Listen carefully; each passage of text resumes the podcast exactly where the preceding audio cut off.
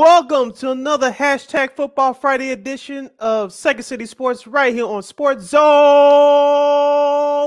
Chicago.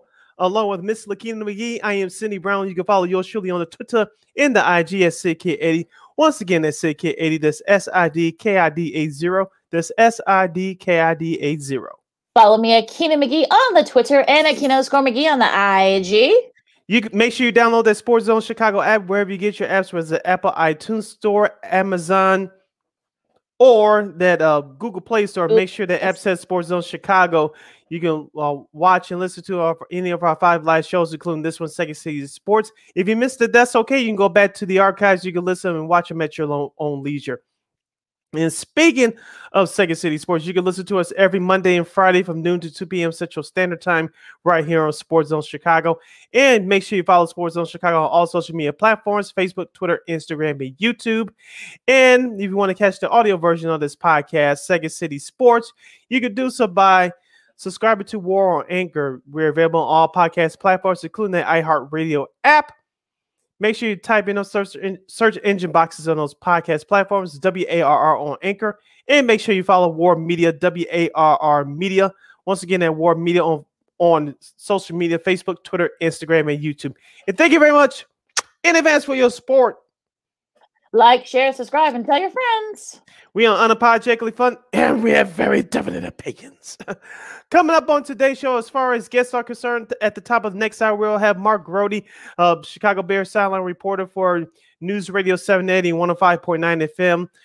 WBBM, and he's a weekend of weekend and filling host. He's the host of Saturday Suckage on Sports Radio 670 Score. Lakina, I know that's one of your favorite shows on that mm-hmm. station. Oh, yes. uh, he's a friend of the program. It's been a while since he we had him on. He's going to hop on with us to talk about the Chicago Bears, review the first half of the season that is, and do they have a chance to get back in this uh, playoff race in the second half, or will it be about Justin Fields uh, in the second half? So we'll ask him uh, many questions about them uh, the Monsters of the Midway. And at the bottom of next hour, we'll have our girl, Miss Christine Manica from KXRB in Sioux Falls, South Dakota. She's going to help us pick our games in week 10, I believe, looking in the NFL. Yes, yes, we're already at week 10, ladies man, this season's gone by so fast, man. Mm-hmm. Yeah. yes. oh my gosh. I guess and, what up, Armando? Good afternoon. You know, of course, feel free to comment on our Facebook and YouTube pages on Sports Zone Chicago, and I will and do not troll. You know, be good to us because I will give you guys the boot. Goodbye. Deuces. there you speaking go. Of, speaking of deuces, uh, as we uh, kick off this edition of Second City Sports for a hashtag Football Friday, well, let's get into some basketball. Lakina, the Chicago Bulls start their West Coast road trip tonight at Golden State. Their game is at 9 p.m. Central Standard Time. That's on ESPN, but unfortunately, it's not on locally here in Chicago. I know. No, but if you got for those of you guys uh, that happen to be listening to us near the Bay Area or near the San Francisco area, you guys can see your local broadcast with Brad Fitzgerald and Kelenna Azubuike, and that's at 7 o'clock p.m. your time on NBC Sports Bay Area. And of course, nationally, it'll be seen on ESPN. Lakina, before we preview tonight's game between the Bulls and the Warriors, let's review the two games from this past week for Chicago. They won their last two games uh, at the UC before uh, starting this road trip tonight. Last Monday, they defeated the Brooklyn Nets 118 95. And then, of course, this past Wednesday, they defeated the Dallas Mavericks 117 107. Let's review Monday's game quickly. It was a close game back and forth, but the Bulls put a 42 piece on the Brooklyn Nets in the fourth quarter. DeMar DeRozan led the Bulls with 28 points. Zach LaVine added in 24. Um, the bench mob for the Bulls came up came up big. Um, uh, Derrick Jones Jr. had seven points. Uh, Tony Bradley, my guy, had eight rebounds total off the bench for on the offensive end. Alex Caruso, which we'll get into his performance against Dallas in just a moment, he had five points, but it was Ayo, Ew, mm-hmm. Ayo Dosunmu in 20 minutes of action on last Monday night. He was a plus 22 on the court, but he added 15 points and grabbed seven rebounds. Lakina, uh, I thought they were going to beat Brooklyn. Of course, Brooklyn was playing on the back to back and they caught them uh, um, flat-handed in that fourth quarter. Brooklyn only scored 17 total points in that fourth quarter. The Bulls, mm-hmm. as I mentioned, scored uh, 42 as a team, but it was a nice dominating fourth quarter performance by Chicago. Yeah, it was. It was just a, a total team performance. All five stars were in double figures. Vooch had a double double. You know, Javonte Green had 11 points. You know, Lonzo had a couple of key steals. Um, Ayo has looked really good. I mean, with 15 points, you know, still off the bench. And of course, you know, DeRozan led the way with 28. So just a total team effort. And, you know, that 42 point, you know, fourth quarter, I mean, that's got to be like among the highest, you know, this year in mm-hmm. the NBA. So, so far. So it, it's, it's just, a, like I said, a, a, total team win. You know, the Bulls got them, you know, second back to back with Brooklyn. You know, Brooklyn struggled from the field. You know, Blake Griffin struggled uh, from the field and you know, the Bruce Brown had, had, no points. You know, LaMarcus Aldridge had his best effort you know, 19 off the bench, but they were, but the look, the, the Bulls were able to kind of lock them down in the fourth quarter. That's why they only scored 17. So, you know, just like it's a, a complete, you know, total, you know, team effort there. And look, we'll get to Caruso in a second because he made some comments that's making some waves on the on the NBA side. But uh yeah, just another a big win for for the Bulls, and it's just just you know, it, I think they're showing folks that hey, you know what, maybe this Bulls team. Look, I'm not saying that they're up there with Brooklyn and Milwaukee and, and those teams, but I think I think they're definitely right there in the in the middle tier. So looking mm-hmm. at that, I think you know people are starting to notice, which is good. Uh, and shout out to um NBC Sports Chicago Chicago and podcast host from the Ringer, Mr. Jason Goff. Uh, it, it, was his birthday this past Monday. I don't know if you guys saw it on his social media or if you were watching the game. He was in courtside for his 41st birthday. And uh, he ran into James Harden on the baseline there. You saw where he was sitting there. If you guys follow him on social media, like I said, hopefully we can get him on this program soon. But uh, uh, he ran into greatness and thank goodness no, no the uh, silly things happened uh, during the Bulls pre and mm-hmm. post game show. So um, congratulations and happy belated birthday to Mr. Jason Goff. You guys support him uh, the Full Go podcast from the Ringer, and that's what he does three days a week. So uh, go support that guy and support him on NBC Sports Chicago. He does a heck of a job with Will Perdue and Kendall Gill. And let's go to Wednesday's action, Lakina. Uh, the Bulls defeated the Mavericks, as I, as I mentioned, 117 to 107. Luka Doncic, he was he was the man of the hour for Dallas, but uh, on the flip side, Vucevic, we'll get to you. Is some news on him in just a moment, but Vucevic had a nice game. Alex Caruso um, had a 20 piece come, coming off the bench. Lonzo Ball, who uh, Lakina, I talked about him on our last episode. Uh, uh, he was struggling for a while. It's time for him to uh, pick it up a little bit. He did scoring 20, 21 points and in addition out 10 plus assists.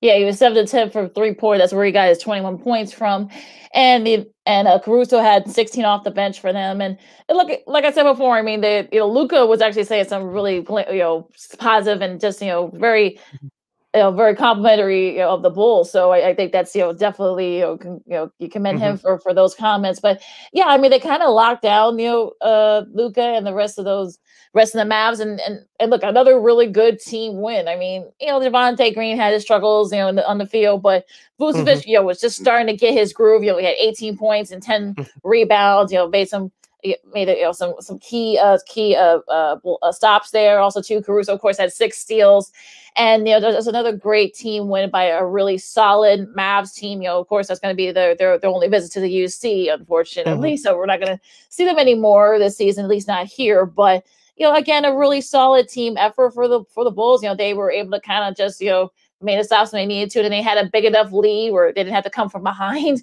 which you know, yeah. which I appreciated that. So you know, once they were in to kind of you know, they kind of kept going and kind of like, you know, pulled away a little bit for them and they were able to hang on. So, and, and look, I, I, think, like I said before, I think folks are starting to see that maybe the, this Bulls is actually pretty good. You know, I know, you know, all yeah. we've heard from, you know, folks say, well, DeRozan, where's it going to fit in, you know, the system? But, yeah, I think he's fitting pretty well so far. And look, Zach's still only playing with one hand, still scoring, you know, 23 points. And you know, like I said, Caruso has been sort of like the guy, and there were some comments that came out that he he was actually doing a, a Bulls podcast, and he said that you know he didn't you know he didn't want to leave the Lakers. You know that wasn't you know, that wasn't his first choice. So they actually made him an offer that was more than the Bulls offered. So the fact that you know they didn't really show any commitment to him, I think he's kind of show you why. And I'm sure the Lakers would love to have to have him now. They'll show you how much of an asset he an asset he, he Oh yeah, yep. Yep, you got a couple of veteran point guards uh, sitting on the bench taking games off, but that's a whole nother issue. We'll get to the Lakers in just a moment. You're listening to another hashtag Football Friday edition of Second City Sports Live in the living color on Sports Zone Chicago. Sia Lakina here with you. If you want to make a comment or have a question for us uh, during any of our, uh, our topics on today's show, you do so by going to Sports Zone Chicago on Facebook or Sports Zone Chicago on YouTube. Place your questions and comments in the comment section. Lakina will get them up on the screen for you. But if you do something stupid or silly, Lakina will give you the boot. and speaking give speaking of giving the uh, the opponents uh, the boot, uh, Tony Bradley Jr.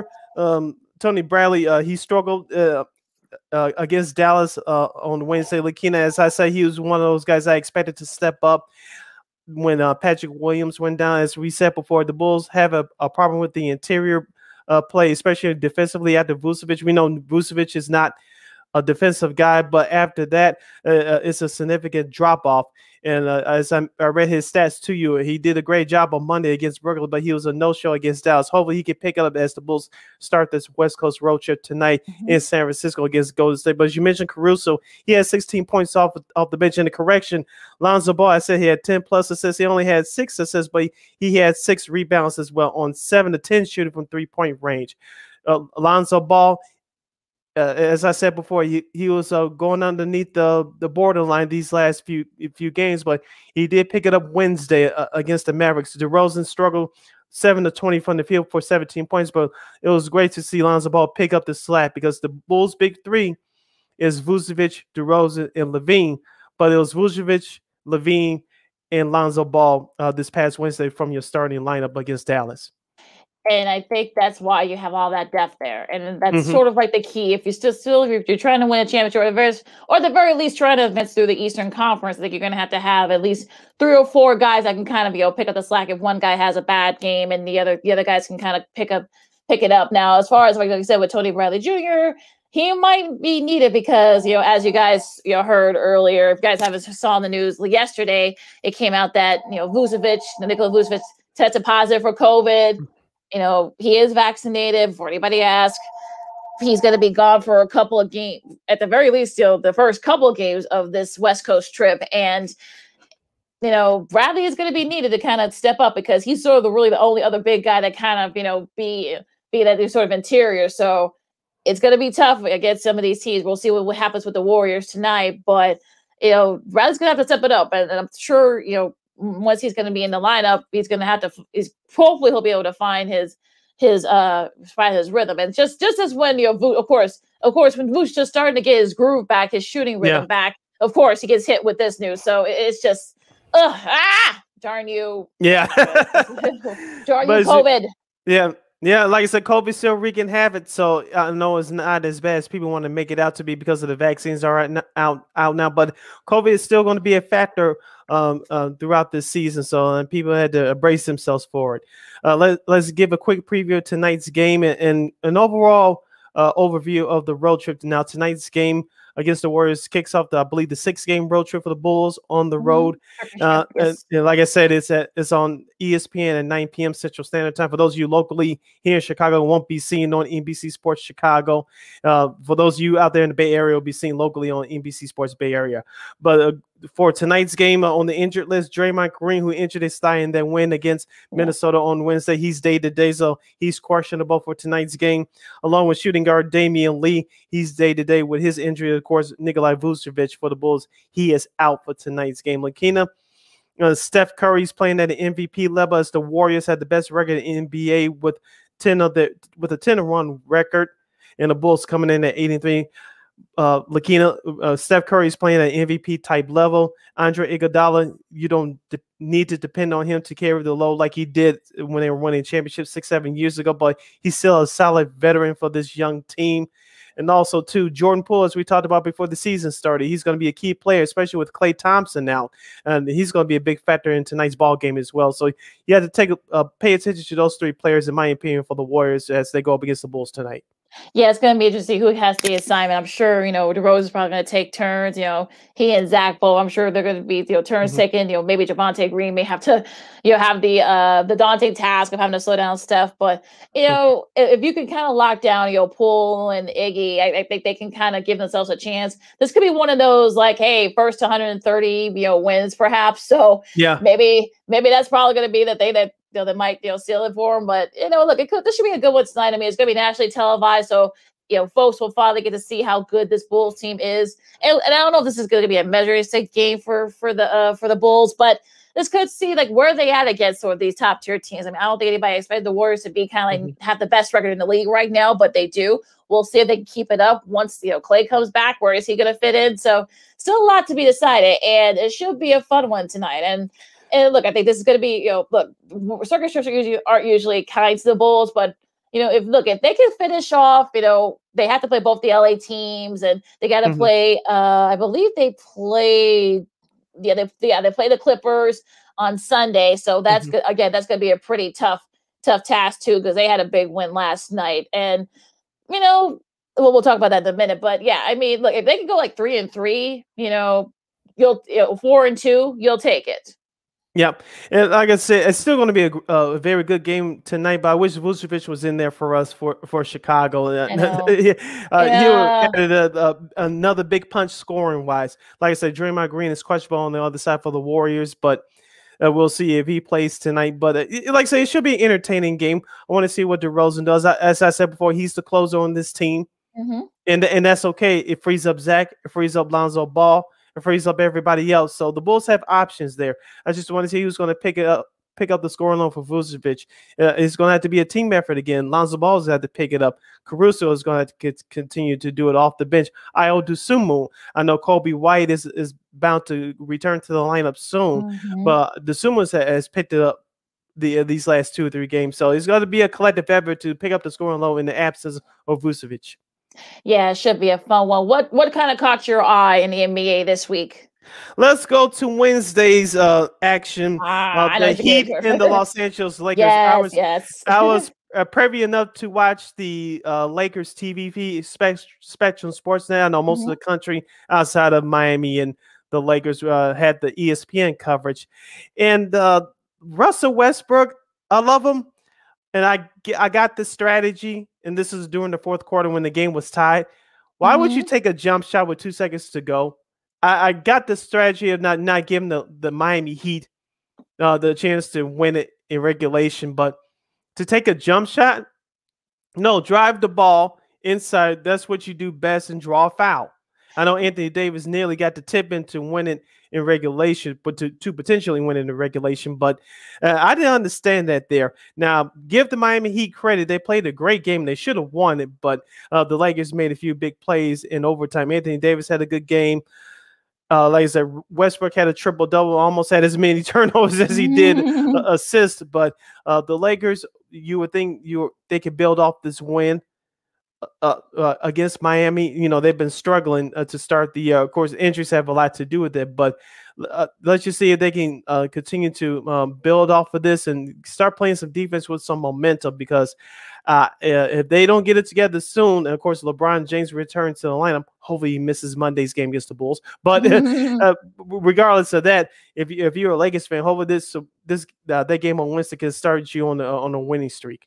Yeah, and also too, Malik Monk, you know, had 27 off the bench, yes. so I think that that yes. helped. That definitely helped them in that uh, Lakers in that win. And uh, look, happy birthday to Russell Westbrook. He's just turned 33 today. So, mm-hmm. I, look, I, look, if he had made that shot, I think people would have been. You probably would have been saying something differently. I think I, I could kind of, yeah. I understand the mindset of it, but you know, mm-hmm. if he had made, it, I think everybody would have been praising him for it. But since he did now, everybody's you know like you or making fun of him. But you know, it, it is what it is. But yeah, that was a nice win for the Lakers. I know our girl Alana was not very happy with that uh, result. And I also, uh, she probably was not happy with this result last night. Uh, Miami lost another close one to the Clippers. This is sort of definitely a back and forth game. I watched a little bit of this on NBA TV, and mm-hmm.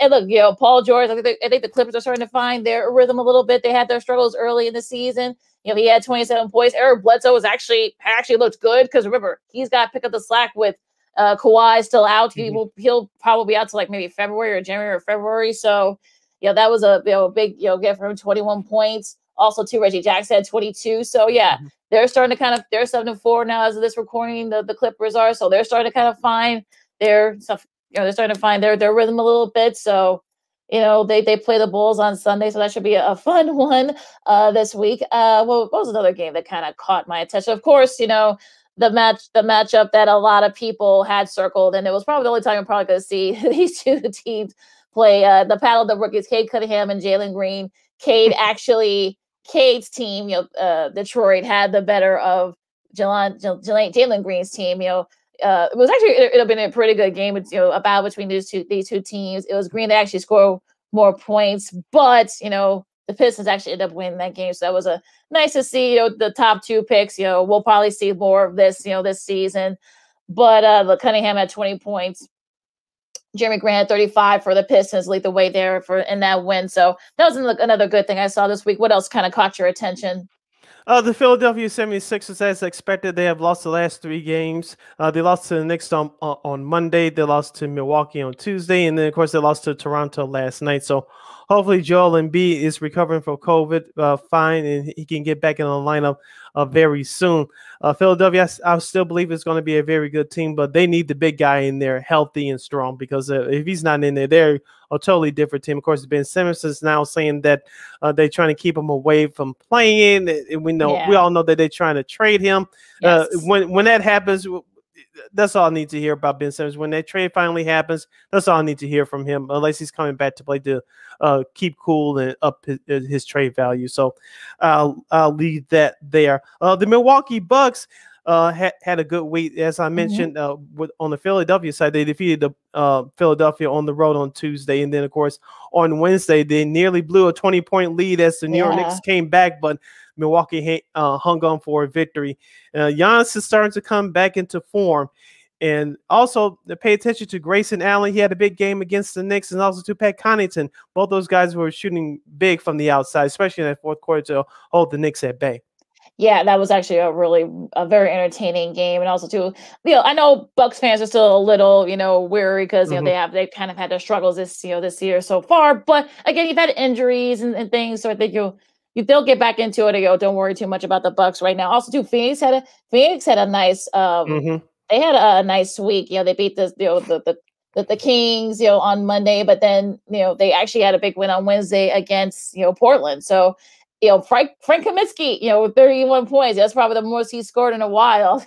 and look, I, I look, I, I, think, look, I think you know they're they're seven to three. The Suns are, and they're kind of like starting to find their groove a little bit too.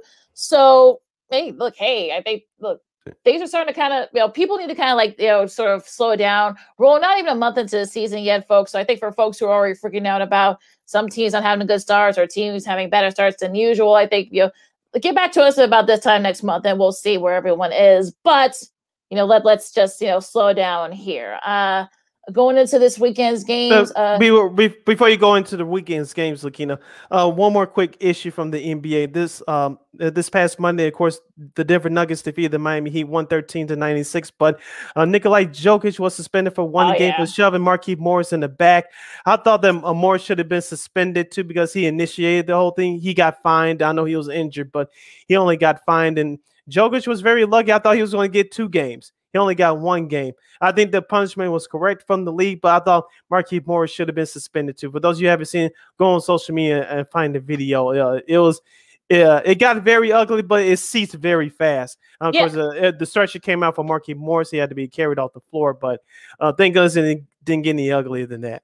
Yeah, Mark. Yeah, apparently the the, the uh, of course uh, Marquise his brother Marcus got into it with you know, Nikola's brother, two brothers. So I think that was, mm-hmm. you know, that started a whole lot of mess. So uh, I mean, everyone was making fun of, you know, the the, the Heat Knicks, you know, in that playoff game, playoff game where, of course, you know, it was Jeff Franken, it was the it had Alonzo Mourning's leg dragging him on.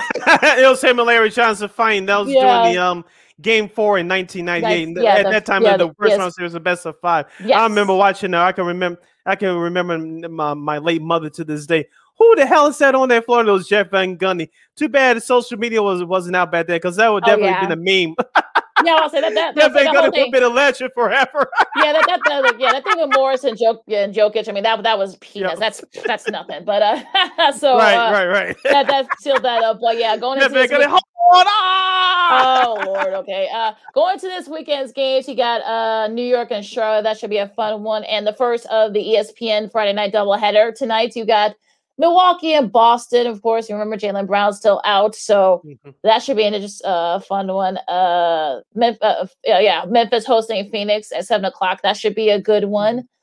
Uh, let's see. Dallas, San Antonio, always fun when those two uh play. Uh, Atlanta and Denver at eight o'clock. Of course, the yeah Hawks Bulls, are struggling in their West yeah, Coast road trip. Yeah, and I know. You know, let's hopefully the Bulls. You know, they're starting their West Coast road trip. Hopefully, they'll have better luck. Of course, nine o'clock game. Also, to Minnesota and the Lakers. The nightcap on at nine thirty. Let's go into tomorrow's action, which is Saturday on the NBA TV game for the afternoon. Will be the Miami Heat at the Utah Jazz. At 6 p.m., we'll have uh, Philadelphia at Indiana. I don't know if MB, I doubt MB will be mm-hmm. back by then. Uh, the Wizards, who beat Cleveland the other night, they'll host the Orlando Magic at 6 p.m. In the nightcap on NBA TV, we'll have the Celtics at the Cleveland Cavaliers. As I mentioned, Cleveland is off to a surprising start. They lost a heartbreaker to mm-hmm. uh, Washington the other night on their home floor. Of course, wrapping up the Saturday night schedule at 9:30 p.m. will be Minnesota at the Clippers going to Sunday, uh, San Antonio and Los Angeles in a very early matchup at 2.30 on Sunday. Uh, Milwaukee and Atlanta, they'll be finally, I'm sure they'll be glad to be back at home. Atlanta is after a mm-hmm. disastrous. Mm-hmm. The West rematch Coast of last year's Eastern Conference Finals. yeah, exactly. Golden State and Charlotte at 6 o'clock. Uh, Brooklyn OKC. Uh, Portland and Denver. That should be a fun one. That's a big for Portland, too, because they've lost their last couple of games. So yeah. I'm sure they're trying to get back on track. Also, too, of course, the Bulls and the Clippers. Uh, going back to the Nets Thunder game for Sunday, you think there'll be any cupcakes thrown at Durant? oh, good lord! I I, I, hope, I, I hope not, but yeah, that's a, a, fun one. I'm sure uh, Brooklyn's to want their uh, revenge. No, no doubt about it. Okay, so that is your NBA. no, but but look, they, they love their OKC, so I, I don't think they're to be there should be a big problem there. But uh, those are MB. That's your MBA for this weekend. And uh, don't worry, folks. I know we're, we're past the break. I know. I know. We're gonna, we're to take our break right now. Uh, we're to talk about you know college football. You know some big games coming up at week eleven. Of course, you know the playoffs. You know still you know a lot to be decided there. Also some college hoops. Um, so another some big matches matches come up this weekend. So along with Cindy Brown, I'm Lakina McGee, the Second City Sports on Sports Zone Chicago, and we'll talk to you in a bit. AutomotiveMap.com presents the Sports Flash on the Sports Zone Chicago. In Sunday's Major League Baseball action, the Cubs got pounded 9 1 at home against Kansas City. The White Sox shut out on the road 9 0 at Tampa. NFL preseason on Saturday, the Bills hammered the Bears 41 15. Andy Dalton, 11 of 17, passing 146 yards, a touchdown, and an interception. Justin Fields, 9 of 19 for 80 yards. Head coach Matt Nagy says Dalton remains the week one starter and that Fields is ahead of schedule. When you look at a guy like Justin and you see the things that he's doing, um, are there some things that he can get better at? Yeah, for sure. That, that's going to be, we're going to say that three years from now. But at the same point in time, for him, um, there's also things that he's doing better probably than we thought coming into this, which is good too. Like that's what we want. We want that to happen. Download the free Score app. Lightning fast updates so you never miss a thing. It's why the Score app is one of North America's most popular sports apps. I'm Chuck Sanders. That's the Sports Flash on the Sports Zone Chicago. Blue Star medicated ointment works fast to relieve the pain and itch of almost any skin irritation. It's amazing. It's like as soon as you put it on, you can feel it working. We've had Blue Star in the family for years. It works on everything. I love the cooling sensation on my athlete's foot.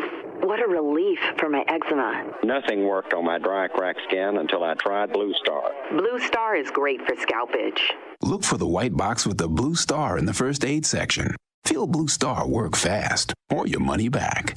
Want to hear something amazing? Discover matches all the cash back you earn on your credit card at the end of your first year, automatically, dollar for dollar, with no limit on how much you can earn. Extra cash? Come on, how amazing is that? In fact, it's even more amazing when you realize all the places where Discover is accepted. 99% of places in the US that take credit cards. So when it comes to Discover, get used to hearing yes more often. Learn more at discover.com slash yes. 2021 Nielsen Report. Limitations apply.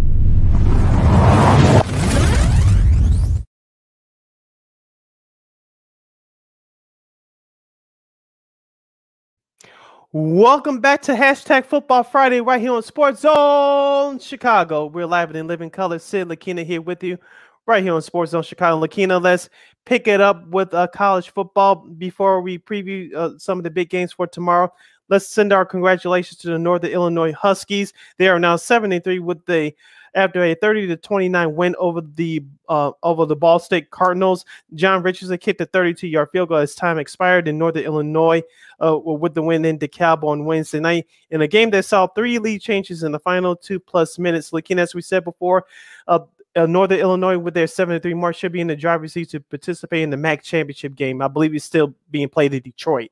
Yes, and uh, okay. yeah, they needed that uh, needed that win to kind of keep up with it, but it should, like I said before, the next couple of weeks are you know is pivotal for them because I, you know, they're sort of like still kind of like right there in the middle of it. They're they're in the MAC West, so they're five and one, and mm-hmm. I believe you know as I get their schedule up for you, yeah, they got Buffalo and the Western Michigan Chippewas. So that could, you know, that could probably be sort of like the the the catalyst mm-hmm. for who will end up uh, winning winning that MAC West division. So still a lot for them to be decided. Central Michigan Chippewas, I should say, who they've already beaten, I believe. So mm-hmm. you know they have a they have a pretty you know they they play Buffalo next week and they have the Western Michigan Broncos after that. So you know they as long as they don't mess up in those last mm-hmm. two games, they should be able to get into the championship.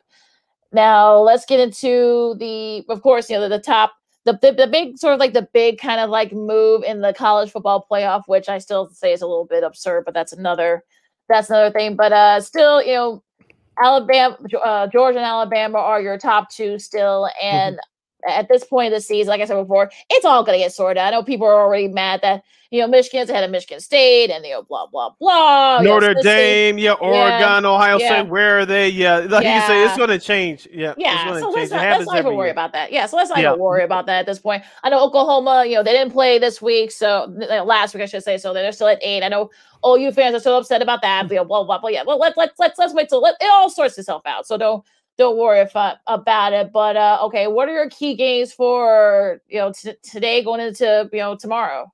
Uh, one game to report that that is postponed for tomorrow. We don't know if, uh, if there's going to be a makeup date. We assume it will be. That comes from the Pac-12. USC we're supposed to take on the University of California tomorrow, but that's being postponed due to COVID issues. And so, we'll, we'll, if we have any announcement on when that game is going to be rescheduled, we'll pass that along too before we check up out of here. But from Thursday, uh, the, uh, the University of Pittsburgh, uh, Pitt, number 21, ranked in the country, they got by North Carolina 30 to 23 in overtime. Pitt's still trying to hang on to get a decent bowl bid. Uh, we'll see what happens uh, happens with that. And so, uh, that, that was one game I found interesting. Now tonight, you have uh, number five Cincinnati. They're undefeated at nine and zero. Oh. They're traveling to South Florida uh, to take on the Bulls. Uh, Cincinnati is favored by 23 and a half. It should be no problem for Cincinnati, should it? As we say, we, they should be. We expect them to go undefeated.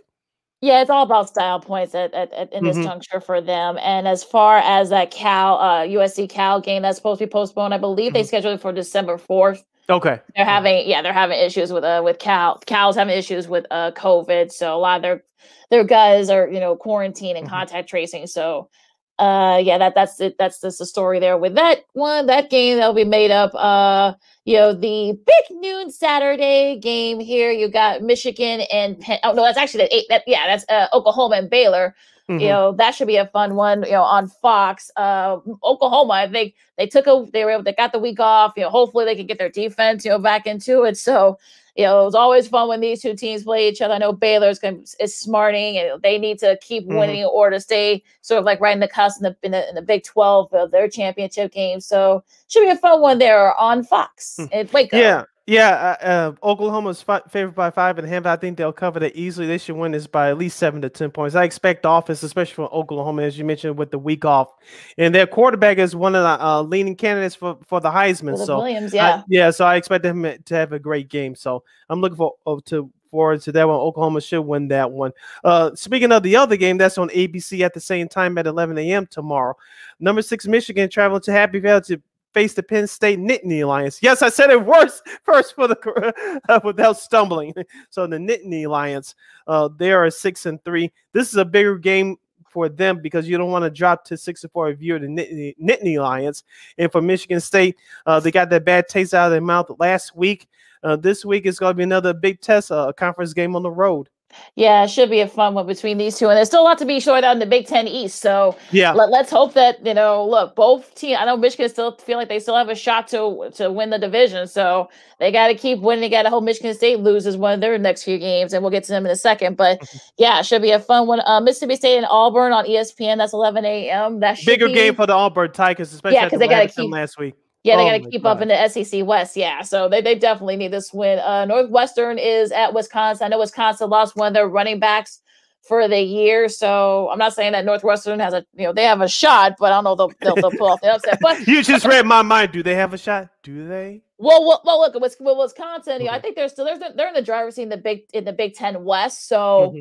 That you know that might be especially I know they're running but they're when the running backs is out for the year, but you know, again, it's usually fun when these two teams play each other, so that should be a, a fun one. Uh, let's see, Utah, Utah and Arizona shouldn't, Arizona, you know, Utah shouldn't have any trouble with that mm-hmm. game. Mm-hmm. Uh, Georgia and Tennessee, that's a two, that's a two three game on CBS. So you think Tennessee has a shot? I know they're at home. I know Georgia's favored by twenty, but no, no. I expect Georgia to win that one. That's uh, that's that's that's not a um a far cry, but uh, will they cover the 20 points? I, I think barely they will. Mm-hmm. Barely they will. On 2:30 on ABC at 2:30, we'll have number 19 Purdue. The Boilermakers will travel to the Horseshoe to battle the number four ranked Ohio State Buckeyes. Now this is going to be fun. I think it's going to come down to the run game for both teams. Yeah. Who's going to uh, get that key turnover down the stretch, assuming this game is close, which I expect it to be. Yeah, um, yeah. Purdue kind of can they do it? Can they be spoiler makers, as uh, as Mel Tucker called them, spoiling their uh, undefeated season, Sparty's undefeated season uh, last week? I mean, that they have a shot. I mean, look, Ohio State didn't look that impressive against Nebraska. Let, let's be honest. Yeah, I was going to say that this this is not the same Ohio State team from even last year, even though they were dealing with COVID issues and all that. This is not the same Ohio State team for the last four or five years. You can stretch it out even longer. But as far as recent history, yeah, this is not the same dominant Ohio State team. I think Purdue will give them some trouble, but um, it, I wouldn't be shocked if they came out of there with a win. I think most people would, but I wouldn't be shocked especially it's the way. Ohio State's playing. I know Ohio State is favored by 21 points, but I think Purdue could cover that one. At least cover. Yeah, weather could be a factor there too. I think is a lot of wind. They yeah. they're, they're getting the weather that we're getting right now, a little bit of snow. So that might be a problem. But again, we'll see another another big Big Ten uh, matchup that could you know kind of decide sort of the shift in the the, the Big Ten West. Uh, Minnesota, you know they're gonna they lost to Illinois so yeah, so I'm sure they're not going to be in a very good mood. You know, playing at Iowa over at Kinnick Stadium. That's the two. That's two thirty on the Big Ten Network. Too so bad that guys, game wasn't on ABC. Yeah, it wasn't I know. Ohio State. Hmm. I know, or even ESPN. So, but mm-hmm. but I mm-hmm. guess the way how the uh, that the TV contracts work. It's it's it's very complicated. But uh yeah, so uh that should be that's a big one there. Uh UTSA, the Texas San Antonio Roadrunners, beep beep, should have no trouble with Southern Miss. Though they're only they're like one and eight or something like that. So they should be able to keep up their undefeated season. Uh, at 2.30 on espn we'll have the the u university of miami they check in at 5 and 4 looks like they found their quarterback they'll yeah. travel to uh, tallahassee to take on the florida state seminoles. They're checking in at 3 and 6 remember they came back when we were growing up. This used to be the game. Yes. oh yeah. Abc like 11 a.m yeah abc yeah. at 11 a.m yes uh, uh, yeah, about this time of year, uh, you will love it when these two teams play uh, wide both, right or wide left, or like uh, yeah, or you know, game winning touchdowns. You know, of course, Jeremy mm-hmm. Shockey with a game winning touchdown. You know, back in the early two thousands. But yeah, uh, yeah, those, were, the, those were the days, man. Woo. Good times, right? Uh, but one, but one, uh, one ACC uh, uh matchup that you know yeah, yeah, I know, but yeah, I'll, I'll keep I'll, I'll, keep an eye on this game, of course. Uh, Maryland and uh, Michigan State. You think Michigan State's not going to be in a very good mood? They're going to take it out on poor Maryland. They should, and I believe they will. They're favored by twelve points, and they should cover that one easily and win big. Like you said, Mel Tucker, he'll have his team focused at the uh, loser to Purdue. All right, SEC. It's six o'clock at ESPN. You got Texas A&M and Ole Miss. Should be a fun one between those two. Yeah, SEC both of them rivals. checking in at seven and two. Texas A&M yeah. favored by two and a half. They're uh, uh, two and a half road favorite. Yeah, yeah, should be a, should be fun down there in Oxford. Uh, okay, FS1, the Pac-12 here. You know, the Fighting, Herm Edwards, Arizona State, and Washington. A lot of upheaval in Washington. We won't we won't rehash it, but who is your friend, folks? But uh, yeah, yeah, that should be yeah. Still a lot to be decided there in the Pac-12 South. So if you're Arizona State, you got to win your remaining games.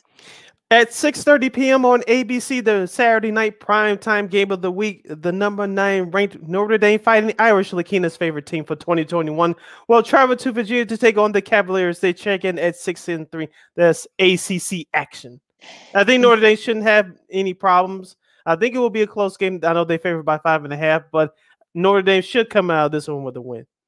Well, Virginia's six and three, so you never know. But mm-hmm. uh, I know that's that's like the the trendy upset pick, but yeah, I'm not saying anything about it, you know. But if they, if they, look, if they do look, if they do lose, then hey, look good for the Cavs, good for good for It'll be great for you and me too. I told yeah, you, the, I told you they overrated. I would, ne- I would never say that. No, not not loud. Anyway. Right. But, the one ACC game that, that is important, you know, the NC State and Wake Forest. You know, Wake Forest mm-hmm. got their first loss this season thanks to North Carolina. So if you have the ACC network, I'm surprised it's not on, on, the on the bigger stage, but mm, you know it is what it is. But that should be a fun one. A lot to be decided the ACC uh, Coastal Division. So in the Atlantic, I should say, in the Atlantic Division. So uh, could be this could be sort of like who kind of like controls their own destiny there. So this this could be for the division. So if you have the ACC network, make sure you guys check that out.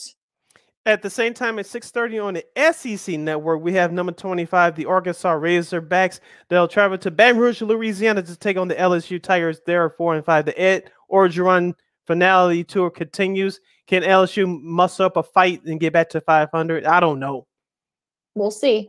Um, in the big in the Big 12, we got uh, TCU at Oklahoma State. That's the seven o'clock game on Fox. So you know, Oklahoma State, you know, that they're got back on track. Hopefully, they can keep winning their games. You know, they they play Oklahoma in a, in a couple weeks for the annual Bedlam series. So it should be it should be a fun one there. Hopefully they can kind of you know keep it going and uh you know could be the battle for the Big 12 uh regular season title. Uh a big one here in, uh, eh, on ESPN in the late games at 9:30. Oregon hosts Washington State. Washington State can run the ball. Their defense is actually pretty solid.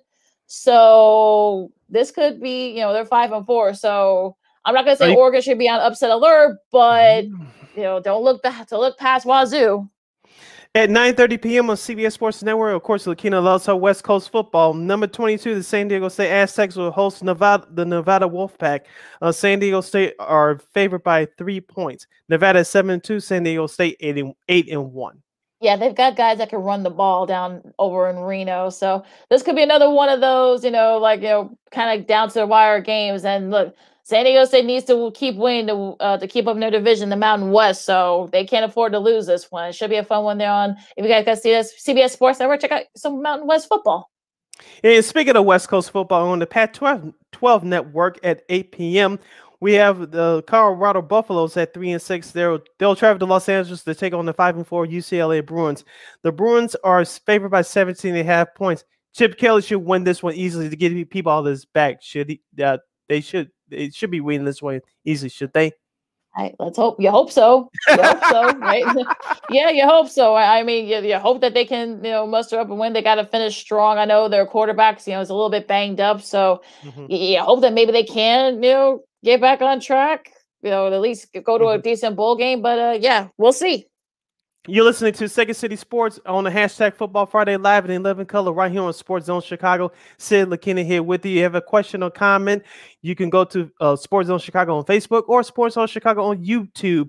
Uh, type in your questions or comments in the comment section. Lakina will get them up on the screen for you. Coming up at the top of the hour, we'll have Mark Grote from 670 Score and WBBM. He's the Chicago Bears sideline reporter. He's going to hop on with us to talk Bears. They're on their bye week this week, and we'll get the pulse of the team and get some uh, insider scoop from Mr. Grote. Lakina, before we move on to college basketball, uh, who's your top three candidates for the Heisman Trophy right now?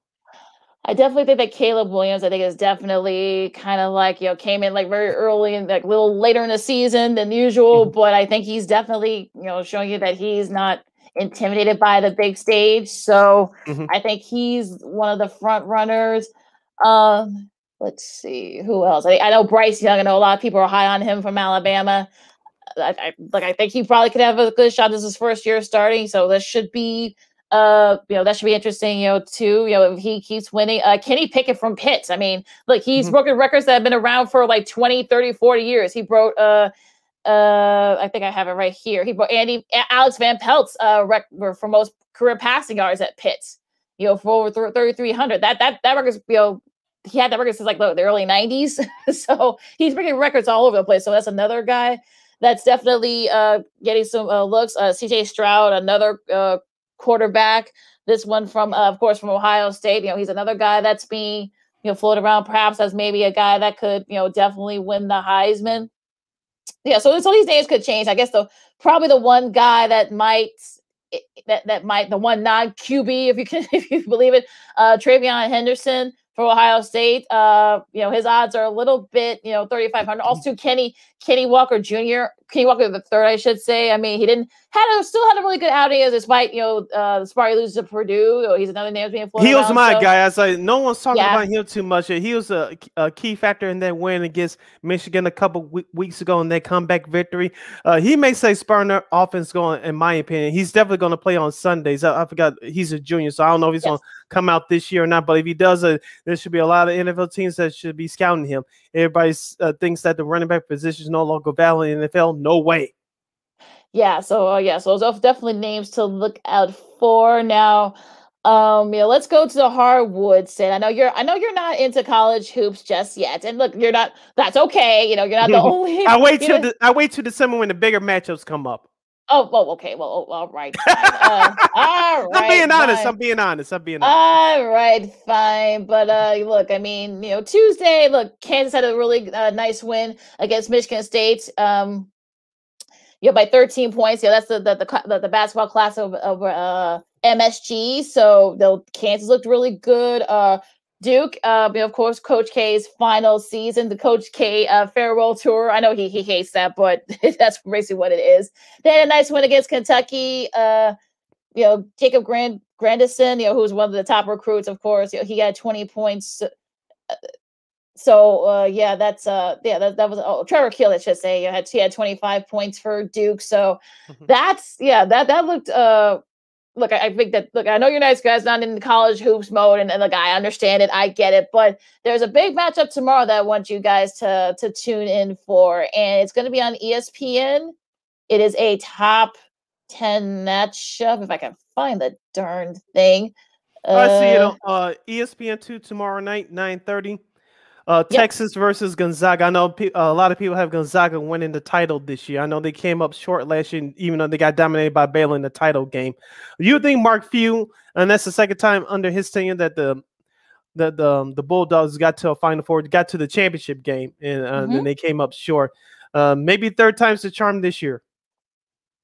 Yeah, they Jacob. like, he's like, I wonder if just like everybody else. uh, yeah, look, I look, I know you know, Jacob Timme still is back there. He's still doing uh doing his thing there. Um, but yeah, look, I think that should be a fun one there. Also, to remember Chris Beard now is over there at mm-hmm. Texas mm-hmm. now, so you know, he's gotten some of the big recruits. He actually had the crowd storm the court down in Austin for his first win. He actually invited them to come down. I know people thought that was weird, but he actually invited the students to come down. So I thought that was pretty cool. But another match. Organized. yeah, of course. Yeah, of course. Another organized court storming. Come on now. you gotta have it. But uh, also to one more matchup other than that one. That's an, a 10:30 uh, matchup. I know it's a little bit late, but uh at Pauley, but Villanova and UCLA, of course, you know, Johnny Juzang for UCLA, also too, Connie, Collin Gillespie from uh, Villanova. Uh, you know, that should be a, that should be a lot of fun there. So I know you probably won't stay up for that one because I know you're not ready, you're not in that mode yet, but that should be a really fun one. UCLA has everybody back from last year's Final Four team. Mm-hmm. A lot is expected of them.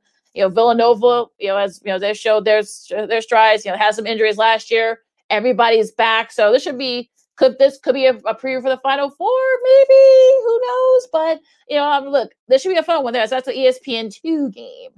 Bringing it back locally, the number eleven ranked uh, the Illinois Fighting Illini. They'll host Arkansas State tonight at 8 p.m. down there in Champaign. Illinois is favored by 15 and a half. I'm, I think this would be the second of three games that uh, Kofi yep. Cockburn will serve for his suspension. Uh, that's yep. so silly. We, we won't get into we won't get into that. Yeah, that was stupid. Yeah. Yeah. So uh, the line I should be 2 0. That's at 8 p.m. tonight. And at 7 p.m. on ESPN Plus, we'll have 15 ranked. The Houston Cougars will host Rice. Of course, Houston was in the Final Four last year. I know, yeah, I know Houston had a tough one. They had to uh had to grind out against one of the uh, the directional schools. But look, you're listening. Look, look at these directional schools. You know, I think UC Riverside just upset Arizona State last night on a half mm-hmm. court shot. There have been a couple other upsets too. I think. Look, these schools are realizing that. Look, we don't just want the, the six figures or seven figures. We feel like that we can beat some of these teams, and yeah. they've done that. So you know, kudos to a lot of those teams that have done it. There have been like about a dozen that's uh, similar to those type of results. You know, these first few days of college hoop season, but uh, yeah, yeah, kid, don't take these teams lightly, all you top teams. yeah, don't take them lightly because especially now with this new NIL rule, if, if a certain yep. player doesn't get uh, um, much playing time, they think they're entitled to, they can hop to another school and play right away. So sitting out the year, I told you, I thought that rule was always silly. Yep. And so I'm glad they changed that. A coach can uh, go to coach a different school the following year, but yep. immediately. But the player that wanted to follow that coach couldn't do it. They had to sit out a year, which made no sense to me. But that's a whole nother issue. But mm-hmm. you know, some things are changing in college football. So now I I, I I'm glad some of that stuff is, uh, is getting revised and, and turned around. And, and, going back to uh, the local action tonight at 6 p.m., uh, the Indiana Hoosiers will host the Northern Illinois Husky, Huskies. Uh, both teams are one and zero. It's been and, a while since Indiana's been good. Yeah, hopefully Mike Woodson, you know, that's his school. So mm-hmm. hopefully, you know, of course, you know, played there in the, the, the late, the early '80s. So uh, hopefully he can, you know, get turn that around. Also, that Villanova uh, UC, UCLA game is tonight. Mm-hmm. So if you're, you know, look if if you're take a break from the Bulls, the Warriors game, you can watch, go to ESPN two and watch uh Villanova UCLA. So that should be a fun one. Yep. Uh, a couple other um, highlight games uh, for locally in college basketball tonight uh, at 7 p.m. Northwestern will host High Point. Northwestern is favored by 19 points. Chris Collins, um, Doug Collins' son. He's I can't believe he's in his eight-year coaching Northwestern. They need they need to turn that around. Uh, Southern Illinois, the Salukis, uh, they're on one on the young season, but they'll host Austin Peay, who's one and zero tonight down there in Carbondale. SIU is favored by 13 and a half. Hopefully, and, yeah yeah, they lost a tough one uh, in their first game, so mm-hmm. uh, hopefully they'll be able to turn around because a lot expected of them this year in the match. And the, the Battle Valley. of Wisconsin, uh, the Wisconsin Badgers at one and zero. Oh. They'll host Green Bay, who's on one. Wisconsin's favored by 21 and a half. Yeah, uh, Loyola, they believe they won their first game with uh, Drew Valentine. Uh, yeah, congrats to him. Denzel's uh, older brother. So uh, I believe their next game is not till yeah till tomorrow. They play Florida Gulf Coast mm-hmm. on ESPN three at one o'clock. So make sure all you Loyola fans, you know, support him and the the rest of the the Ramblers as they, you know, they hammered Coppin State on Tuesday, 103-45. You know, not a bad way to get his first win as head coach. So uh yeah, should be yeah. So what? So all, look, I know some of you are not into the college hoop season just yet, but keep an eye on it though too, especially once in December once conference play starts. You know, and I get to mm-hmm. know some of the players too in the teams, and we'll talk more about it. You know, as we go along in the season. All right, hour number one in the books. Hour number two straight ahead. You're listening to Second City Sports on the hashtag Football Friday live in 11 color, along with Lakina McGee. I am Sydney Brown. Up next is Mark Grote, Chicago Bears sideline reporter from WBBM and weekend and filling host at 670 to Score WSCR in Chicago. He's going to hop on with us to review the Bears' first half of the season because they're on bye this weekend. We got a lot to digest and dissect. You're listening to Sports mm-hmm. Zone mm-hmm. Chicago. AutomotiveMap.com presents the Sports Flash on the Sports Zone Chicago. In Sunday's Major League Baseball action, the Cubs got pounded 9 1 at home against Kansas City. The White Sox shut out on the road 9 0 at Tampa. NFL preseason on Saturday, the Bills hammered the Bears 41 15. Andy Dalton, 11 of 17, passing 146 yards, a touchdown, and an interception. Justin Fields, 9 of 19 for 80 yards. Head coach Matt Nagy says Dalton remains the week one starter and that Fields is ahead of schedule. When you look at a guy like Justin and you see the things that he's doing, um, are there some things that he can get better at? Yeah, for sure. That, that's going to be, we're going to say that three years from now. But at the same point in time, for him, um, there's also things that he's doing better probably than we thought coming into this, which is good too. Like that's what we want. We want that to happen. Download the free Score app. Lightning fast updates so you never miss a thing. It's why the Score app is one of North America's most popular sports apps. I'm Chuck Sanders. That's the Sports Flash on the Sports Zone Chicago. Blue Star medicated ointment works fast to relieve the pain and itch of almost any skin irritation. It's amazing. It's like as soon as you put it on, you can feel it working. We've had Blue Star in the family for years. It works on everything. I love the cooling sensation on my athlete's foot. What a relief for my eczema. Nothing worked on my dry, cracked skin until I tried Blue Star. Blue Star is great for scalp itch. Look for the white box with the blue star in the first aid section. Feel Blue Star work fast or your money back. Want to hear something amazing? Discover matches all the cash back you earn on your credit card at the end of your first year, automatically, dollar for dollar, with no limit on how much you can earn. Extra cash? Come on, how amazing is that? In fact, it's even more amazing when you realize all the places where Discover is accepted. 99% of places in the US that take credit cards. So when it comes to Discover, get used to hearing yes more often. Learn more at discover.com slash yes. 2021 Nielsen Report. Limitations apply.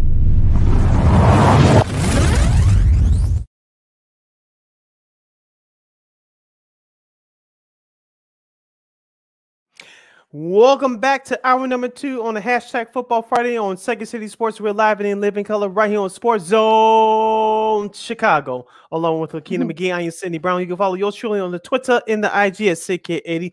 Once again, at CK80. That's S I D K I D 80. S I D K I D 80.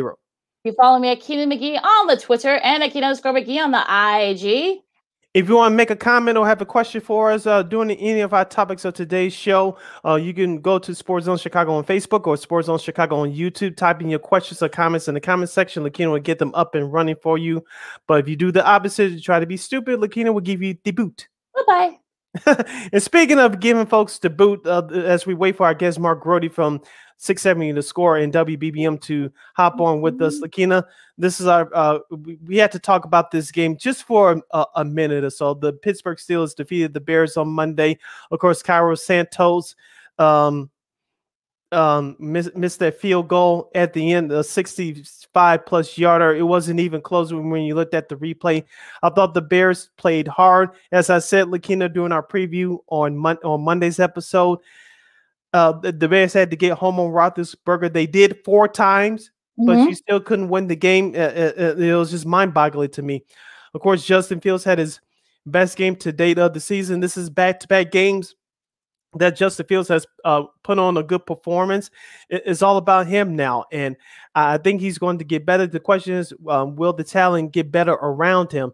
Now, uh, the running game wasn't as dominant as we expected. Uh, as we've seen early in the season, but it was effective enough, and I, and I think that all that has to come into play uh, uh for the Bears if, if Justin Fields uh, wants to be success, successful in, in this league. Yeah, he looked really good. I have to say. I mean, you know, we all look. We all know he's used to playing big games, so mm-hmm. you know he's not. You know, the, the spotlight didn't. You know, wasn't too much for him playing on the Monday night. You know, having a stage to himself. He looked really good. He was sacked three times, so that's still you know again something that you have to you know um have to you know he has to adjust to that. But but look, I look, I know there have been there were some bad calls, and I know there was some you know there were some you know silly penalties, you know, and things like that. But the fact that they were close to winning it, I think that should, they should be mm-hmm. commended for that performance. But uh, yeah, that that's I think you know you, you kind of have to you know you you got to feel be pretty good if you're a Bears fan. Look, they're three and six, but to me, Justin Fields' development is sort of like the key here. And also, too, uh, just one more uh, note about the about the game last Monday. You have 12 penalties for uh, 112 yards. It's not too many games in this league that you're going to win uh, when have that many penalties for that that many yards. That that's that's uh, being undisciplined. Yes, uh, a lot of it has to go to the coaching staff, but ultimately, at the end of the day, it has to come down to the players because those are mental mistakes. You have to know better than that. Yeah, yeah, I think you know they had offsides penalties. You know, um, it, it's just you know offsides, and there were a couple of neutral zone infractions too. So it, it, it just yeah, I, I, mean the fact that I know people want to blame it all on the officials and look, Tony Corrente, you know, he's a veteran official, so you think he would know better with some of these calls, but you know, still, you still had a shot to win the game. So I, I think you feel like it's a it's uh, yeah, I know we had a bi- I know I know yeah. our buddy Armando thought okay, we had a biased referee crew also. I mean, yeah, that that okay, I'll say this. I'll, if you want to bring down the percentage, yeah, that that played like a little bit of a part, but you know, it's it, it is what it is. I think our guest is ready to join us, Lakina. Yes, Why don't you bring him is. on? All right, you you saw you hear him on the sidelines on 670 this uh, I mean uh, well 670 to score. You can hear him you know doing Saturday suckage. He also does Bears Sideline reporting for WBBM News Radio 780. Also too, he hosts a great hosts a great podcast called Let Me Put a List Together. We'll talk a little bit more about that too. You know, a friend of the show, we've had him on for years. It's been a while since we had him on. We figured this would be the perfect time to bring him on. But at Mark Grote Sports on Twitter, he is the one, the only Mark Grote. Mark, how are you?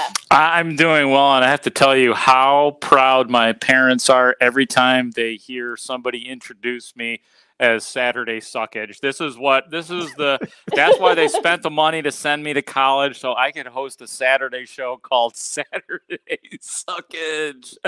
How you guys doing? We're, We're doing good. just fine. We're doing good. Now, uh, let's get right to it, uh, Marcus. We got a lot to talk talk about here.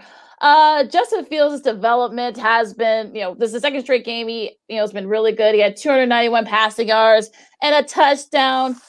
What do you think is the key is for you know to finish strong for Justin, whether or not the Bears even make the playoffs or make it to 500 or whatever? I think it's just like continuing to take those steps forward. Give give us those wow moments or those moments where Justin Fields shows the coaching staff and whomever else he's trying to prove something to that he's he's got this and that everything that was said about him when he was drafted and when he was in college for that matter all translates to the NFL level and we're starting to see it you know? I mean it's it's a fact. We've seen Justin Fields look bad this year and we've seen him look good this year and that's really the the life of a rookie but I think the key is we've also seen elite moments from Justin Fields and those are the ones that I think that everybody is most attracted to and those are the ones that I want to continue to see because we don't want Justin. Nobody wants Justin Fields to come in and be okay and manageable, like in that quarterback hell sort of area of life. That everybody wants him to be one thing, and that's good or better than good and uh, he has finally started to take some steps to that end. We've seen many moments for him in just about every single game that he's played, save for maybe the Cleveland game. And the hope is, and the the mystery is, is like what what where does it go next? Where is it? By the end of the season after you walk out of the dome in Minnesota and the season is over what do you have? And, and the hope is is that you have a you know not not a fully realized developed quarterback but one that you could see being good for years to come Let's focus in on the running game. Mark, of course, David Montgomery, after missing several weeks, uh, he returned uh, to action last Monday. He didn't get the yardage that we expected him to get. Of course, the Bears were still working him in slowly, but I thought he looked effective. Of course, Khalil Herbert uh, held down the fort uh, for the last month or so. He looked very good. Uh, talk to us about. I, I believe this could be the best running back tandem in the league. I know Damien Williams has had his issues with COVID and other various injuries mm-hmm. that he's suffered so far this year, but it looks like David Montgomery, Khalil Herbert could be, if not the best running back tandem in the league. Yeah, it's crazy that we're saying things like that because of how bad the running game was as a whole, yeah. really, since Matt Nagy got here. And Jordan Howard and then him fading away and then David Montgomery coming in and everybody wondering is David Montgomery any good? And then we finally saw Montgomery start to pick it up in the final 6 games of last year. We are like, "Okay, yes, he's good and yes, the Bears know how to construct and block for a run game." And then unfortunately, you you didn't want to see David Montgomery going down, but that mm-hmm. may have been the only way that we could have seen just how good Khalil Herbert is and, you know, it wasn't just one game where he had a couple of nice moments. Like you could watch Khalil Herbert and you could say, you could watch that guy. He's just a really smart running back who knows how to use mm-hmm. blocking, mm-hmm. knows how to escape when he doesn't have the blocking. He's just a really super smooth, intelligent player. Make no mistake about it. David Montgomery is the better running back in all facets of the game. But if you have somebody like that as a backup and a two headed monster like that in some um, series, then yeah, it's a really good thing. And one, and, and honestly, man, something I did not expect that we would be talking about this year. Let's switch gears and talk about the defense. Yeah, they, they've showed a few strides. I mean, Robert Quinn's actually showing that he is worth all that money they paid him. Uh, yeah, yeah uh, Roquan Smith, of course, he's doing Roquan Smith things. His price is, is going to go up you know, exponentially. Eddie Goldman, you know, has looked really good. What's the status with Khalil Mack? Because, you know, are, are they kind of like at the point where they can be kind of like that defense to kind of keep the Bears in games, or are they kind of showing some like, okay, you know, these guys are getting a little bit older, but some were still productive more than others? Yeah, it's like, you know, the only part you mentioned Roquan Smith, and to me, he's the only one doing superstar things for the Bears this year. Um, and it doesn't mean, and you're right, Robert Quinn has been good, especially relative to last year. He's been great. We've seen, you know, you yeah, specifically about Khalil Mack. Mack has, when he's been in there, he's actually having a really good year this year. He still doesn't look like the same dominant force that he was with the Bears in 2018, like where he's like unstoppable and teams have to stack up on him and chip him. Like teams aren't, yeah, yeah aren't um, violating him as much as they as they used to. Um, so I think that you know I think Roquan is the only one that's truly consistently, and health has a lot to do with it who has played up to like the the Bears defensive standards this hmm. year. Um, you know, I've Hicks, Akiem Hicks has had some nice moments, but he's dealt with a groin injury as well. So it, it's it's that you know we talk so much about Justin Fields. That's also going to be a really fascinating thing to see. Is is does Sean Desai get this defense playing at a consistent level. Again, they're not going to return to 2018 elite. It's really hard to be an elite defense in this version of the NFL. It's even hard to be a good defense. But can can he can they get the Bears defense back to some sort of level where you feel comfortable with them? Quite frankly, and right now they're kind of uncomfortable to watch. Mark Grote, Mark Grote's Chicago Bears sideline reporter for WBBM and fill in and weekend host from 670 The Score in Chicago is joining us here on the hashtag Football Friday edition of Second City Sports live and in living color. Sid Lakina here with you. Mark, let's stay with that defense. Akiem Hicks, as you, you referred to 2018. That was the last time he was fully healthy. Him and Eddie Goldman were second quarterbacks, but I believe both of them were much were much better against the one. Uh, fast forward to three years later, Eddie Goldman still trying to find his way, even though he missed last year due to COVID concerns. But I want to focus on uh, Akiem Hicks. Uh, the last couple years, he's been injured, only playing not, not even half seasons. I know he's a free agent at the end of the year. Is, a, is it a foregone conclusion that the Bears are going to move on from him, or do you think that Mr. Hicks has something left in the tank for the Bears this season? Oh, I mean, I think he's definitely got something left in the tank. But to answer the other question, the one that you asked, yeah, it's I don't see a scenario where he is back next year with the Bears, unless unless it's one of those things where Akiem puts his foot in the waters for free agency and he doesn't get at all what he is looking for, kind of like a la Car- Carlos Rodon and maybe the Bears set him up with a nice one year incentive pack season with like an option for a second year or something like that, another you know quote unquote mm-hmm. prove it year. But I mean, my guess is going to be that Akiem Hicks, just based on the the non talk that has gone on with mm. with Akiem Hicks and Ryan Pace about anything substantial and extending his contract, my best guess is that he'll be playing in, with a different team next year.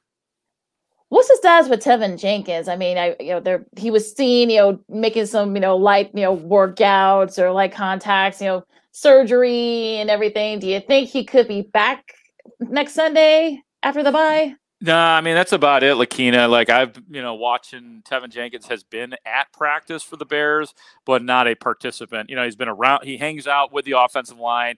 He'll play the mock quarterback, so he'll take some uh, some hikes from whomever the center is during a, a particular practice. Maybe do some light jogging or light movement. So the best I can do for you is that he is out there. I don't think he'll start practicing when the Bears return next week leading up to the Baltimore game? I don't think so, but there's been so little information coming out of Halas Hall on what the recovery is and how how well he is doing and when he would return that it's impossible. So I say probably not next week, but I mean, they're, they're by putting him out there and letting him work with the team in small doses, it does seem to suggest that he will at least be back this year. Mm-hmm. Going back to the offense, of course, uh, Justin Fields, as we referred to earlier, he's had his best two games of the season these last two weeks. But I noticed uh, something, Mark. I'm sure you noticed too, being down on the sidelines. Uh, that week against San Francisco, against San Francisco, sorry, uh, when Matt mm-hmm. Nagy wasn't available due to uh, COVID, uh, uh, the Bears acted like the, the substitute teacher was there, and the offense ran better, but they just couldn't get over that hump against the 49ers. last week at Pittsburgh, it, it looked like the same old thing over and over again over and over again outside of Justin Fields. Uh, we know that with the fans, the temperature level is at a frustration high in terms of watching this offense. What's the temperature level at Halas Hall as far as getting that offense uh, together? Yeah, I mean, I think it's better, and I hate to use a, a phrase like this, but we're kind of in terms of the overall sculpture of the offense. It is what it is. You know, it, it's yeah.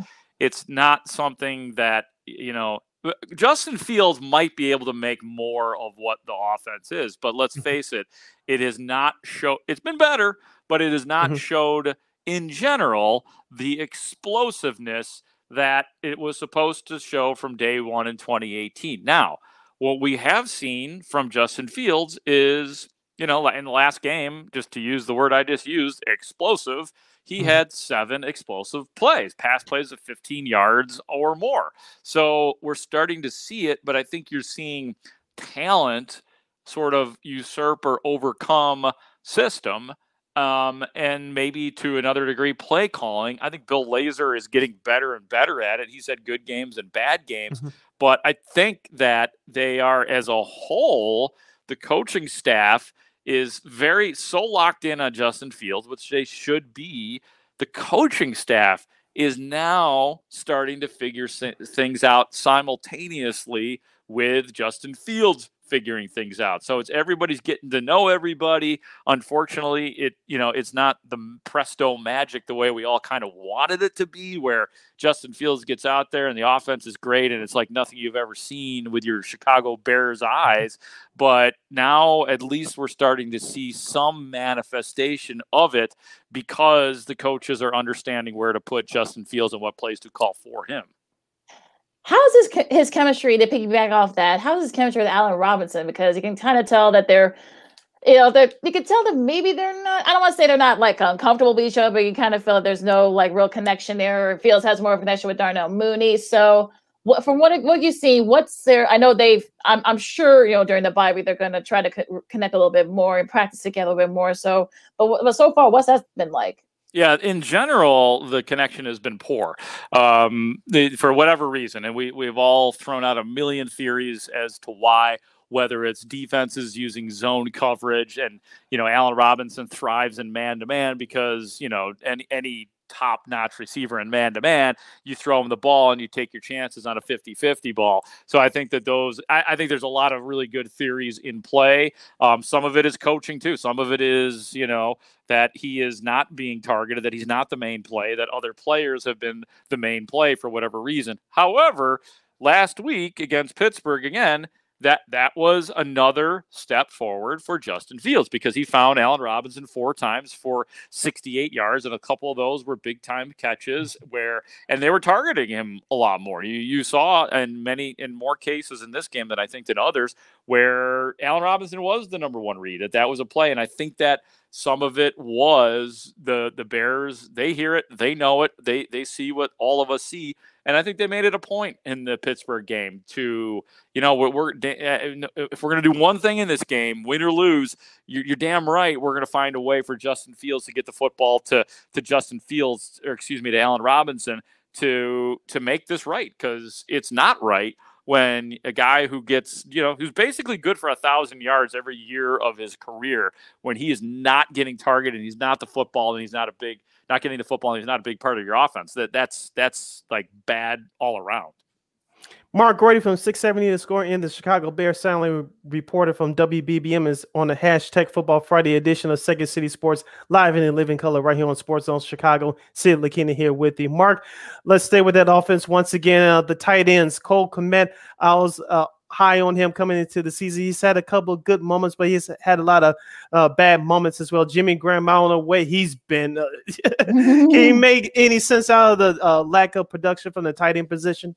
Yeah, it's been it's been kind of wild throughout the year, and I, I, will I will say this that even when Cole Kmet had been targeted, and prior to the Pittsburgh game, we'll talk about Pittsburgh in a second, but there have been times where Cole Kmet was not making plays, where he was targeted, a ball would be thrown to him, and he's had a couple of drops, and and I think that honestly, Cole Kmet is still trying to prove himself in the NFL, trying to prove himself worthy of a second round pick. Um, but again, along comes the Pittsburgh game, and Mm-hmm. there's Cole Kmet making six grabs for 87 yards. Jimmy Graham in the Pittsburgh game made what Matt Nagy called a top three play in the NFL this year. That what was a 30 yard plus play, the Yeah. seam route play. It was Mhm. just a delicious throw and catch by Jimmy Graham. Um, so a- again, I think that there was like Allen Robinson. I think that there was concerted effort to use the tight ends, and and quite frankly, I could turn this into all of the receivers on the Bears because you look at it and I'm counting one, two, three, four, five different players, six different players who caught the football and made important plays in that Pittsburgh game. So on the hmm. overall, Justin Fields seems to have made up his mind to target these guys on big plays as opposed to all of a sudden like, hey, where's Jimmy Graham been? Hey, where's Cole Kmet been? Whatever happened to Allen Robinson?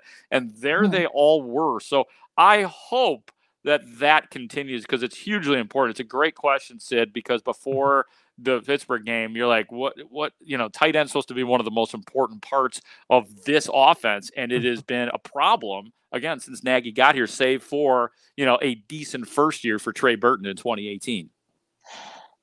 Now, if you look at the rest of the schedule, you know, they got Baltimore next week. They're not going to be in a very good mood after that, you know, that horrible performance uh, yes last night. And then they have you know, Detroit on Thanksgiving. Arizona, they host Arizona. They go at Green Bay. That's a Sunday nighter.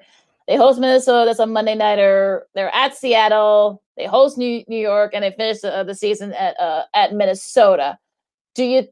What's the mindset? Oh, I think we got into some technical difficulties with uh yeah, with we'll, Mark. we'll yeah we'll get it back Oh. in a couple of minutes. But um, you like you said, you look at the rest of that schedule, Lakina. Like I said before, they're, they're not a, a a playoff team, but maybe they can uh, shock some people. And I, I, I doubt it personally, but they have some um, uh, uh, favorable teams that they can surprise uh, uh, uh, coming up here. So. I, I think I think that maybe they can shock some people and get a couple of surprising wins with the schedule coming up and and with a couple of wins at home, but uh, a couple of games at home. But it is really going to be tough. I think we have Mark back now, do we? Yes, we do, and uh, yes, we get we see that handsome face of yours, Mark. Here I Uh, am. Yay! Yeah. That's uh that by the way, I just got back from uh doing a 30 minute run, so if I look disgusting and slimy and hairs all over the place, I apologize. So Oh, you look just fine. Oh, We look- understand. you look handsome as always. Don't even worry about it. Don't worry about it. But uh, you know, to, to you know, to look at the piggyback off what Sid said about the schedule. What what do you think the mindset is? Do they really think they have a chance of, of competing for a playoff spot, the Bears? I I don't know what their thought process is, and I mean, the the immediate instinct or go to would be that, of course, like of course they're looking for a playoff spot. Of course, know Matt, Matt Nagy made it clear the number one thing for this team is no matter what's going on with Justin Fields is wins. But is it really? Is it really? You know, I I don't know. I I think the most important thing at this point is again per our conversation earlier is confirming that you do have a quarterback and that he's good and he's not just okay and that you'll have something going. I hate to say it, but this year is about next year for Justin mm-hmm. Fields. And I think I, I don't know, I don't know how you guys feel, but I think Bears fans are okay with that. I think they they know that the the next time the Bears go to the playoffs and win playoff games, the roster is going to not look anything like it looks right now. Right. Um, so so at this point, you have to kind of root for the individuals on the Bears who you think are going to be there in say three years. So and that's like guys like Justin Fields and Roquan Smith and Darnell Mooney and Cole Kmet, a lot of the guys that you guys have hit on already. Last moment or two with Mark Grote from 670 The Score and WBBM Chicago Bears sideline reporter right here on Second City Sports on Sports Zone Chicago. Sid Lakin here with you. Mark, as I said this uh, throughout our show throughout the season, that Jaylon Johnson is the best defensive back uh, on the team, but Eddie Jackson is important. Of course, he's been uh, blasted throughout the year, and of course, he was missed very heavily in their loss against San Francisco a couple weeks ago. What do you expect from Mr. Jackson for the rest of this year? Do you think he can turn it around? I do. You know, I, I, I think that he, he, like I said about the Bears 2018 defense, I don't know that we're ever going to get that Eddie Jackson again, like that elite ball hawk, pick six machine. Uh, uh, but I do think that, I mean, and we've seen it. I mean, even in this last game without Eddie Jackson, he's still by far the best safety on the Bears. Um, he's Mm-hmm. still the he's still a legit starter, and he has been bad at tackling this year, but he's not he's not replaceable on the Bears right now. Mm-hmm. Um, and yeah, I, I do think, and I, I, it's interesting with Eddie Jackson because he has been a mm-hmm. poor tackler, but he he knows it. He he hears everybody saying it. He has struck back a little bit. We all know about that with the Lance mm-hmm. Briggs stuff. So he cares. I think that's my long way of saying that. People think that oh Eddie Jackson got paid and so now he's not trying anymore. He he does care. You know, I, I know that from talking to him and doing one-on-one interviews with him. I know just from what he has said to publicly to everybody, and that's a good thing because there are some guys who get Yeah. paid and they don't care. Eddie Jackson cares. Yeah, yeah, absolutely. So uh, let, let's end on a high note there, Mark. Uh, you host a great podcast with your buddy Brian Mitchell called Let Me Pull This Together. You guys can look at it on you know on Anchor and Google Podcasts and wherever you get your podcasts. Tell folks about it for those who haven't listened to it. Yeah, it is. Yeah, it's. As Lakina said, it's Let Me Put a List Together. And it is a podcast where me and my buddy Brian Mitchell, who lives in Minnesota, used to be a Chicago. And basically, it's, it's a very simple formula. We take things about which we are passionate about, like, say, uh, music. Um, and then we decide what are the top 10 grunge bands. And then we go back and forth and sort of do a draft style. Like we come up with a list of bands and then I'll say, oh, Pearl Jam. And he'll say Soundgarden. And we go and we'll build, we build a list from 10 to 1 and then we reveal our individual lists as well. So it, it's a lot of fun. Let me put a list together. You could, uh, you know, find it wherever you get your podcast. That whole rigmarole. It's also on YouTube, actually. Um, so where, wherever you find it, subscribe to it, check it out, watch it, give it, give us your feedback, good or bad. So I appreciate you guys letting me plug that. Thank you.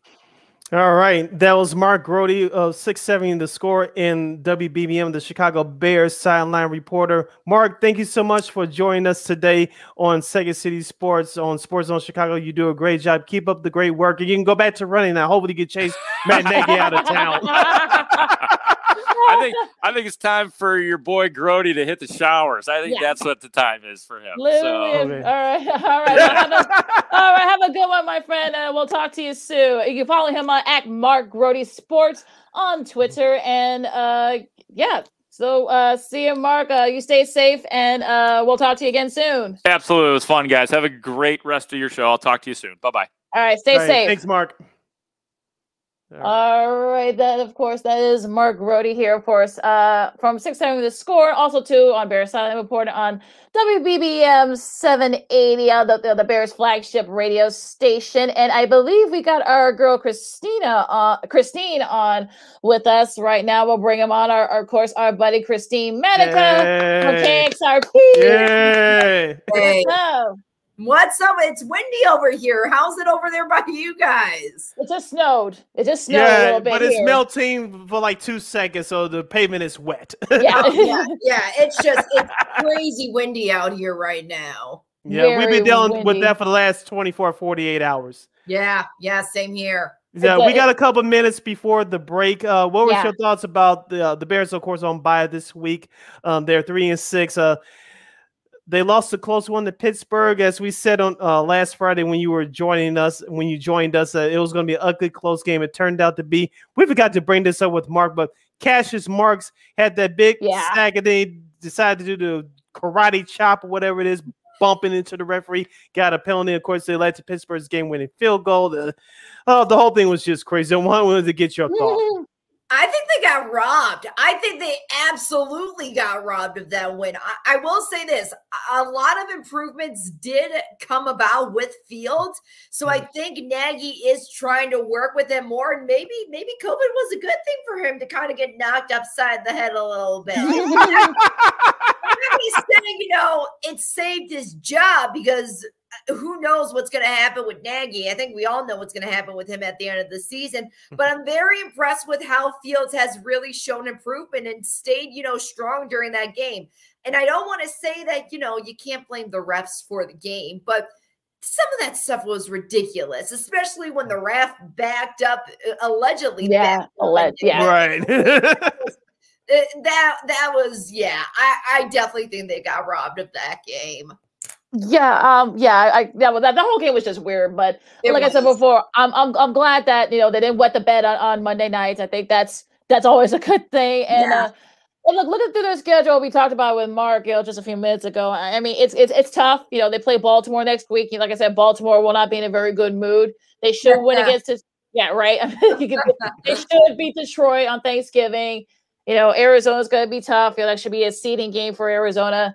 Green at Green Bay, I'm sure Aaron Rodgers will be back then. Minnesota, they should be able to win that. Know, they, they go at Seattle. That Giants game, yeah, well, we'll see where they are. That's not a mm-hmm. gimme. And also to finish up at Minnesota. So, look, I, I honestly don't know. Like, this could only maybe you know eight or nine, nine and eight, or seven and ten. That's probably where they're probably going to end up being. I mean, the only game I see them winning is Detroit for sure. Everything else, mm-hmm. I don't know. Like it's all pretty much up in the air. If they don't win against Detroit, that's a problem. Yeah, we could definitely put Matt Nagy on the bandwagon uh, trail out, out of town if that should happen on yeah, Thanksgiving exactly. because every, everybody and their mom will be watching that game on Thanksgiving. oh gosh, um, ooh. ooh, it's gonna be bad. Yeah, apologize. yeah, you put it nicely, Christine, but without me bad. getting in trouble. Yeah, we, it would be bad. We apologize. It, yeah, and they also have two more primetime games, so we apologize. Sorry, maybe folks. one of them will get flexed out. Maybe. maybe, maybe, maybe, I'll have my fingers crossed. Maybe, yeah, maybe that's maybe that December twelfth game against the Packers. Like I see, probably that game getting yeah. flexed out. That might get flexed out, I think. But you know, you never know. Yeah, that's probably only that's the only game I think like that'll get flexed out. So at this point, but you never know. Uh, your, your quick thoughts on the Bulls uh, before we on, get on the break. Vucevic, you know, has COVID, so he's going to be out maybe at the very least a couple of games. They got a tough West Coast road trip. Where, where do you see them sort of, you know, sort of, you know, in this uh, on that trip?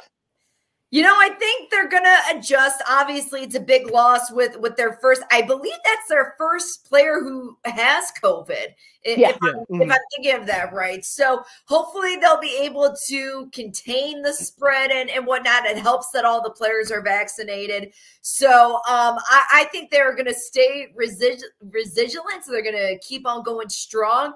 And if they lose a couple of games, I, I don't think it's going to hurt them that much but I think they're going to know how to adjust the the playbook when it comes to you know the COVID situation.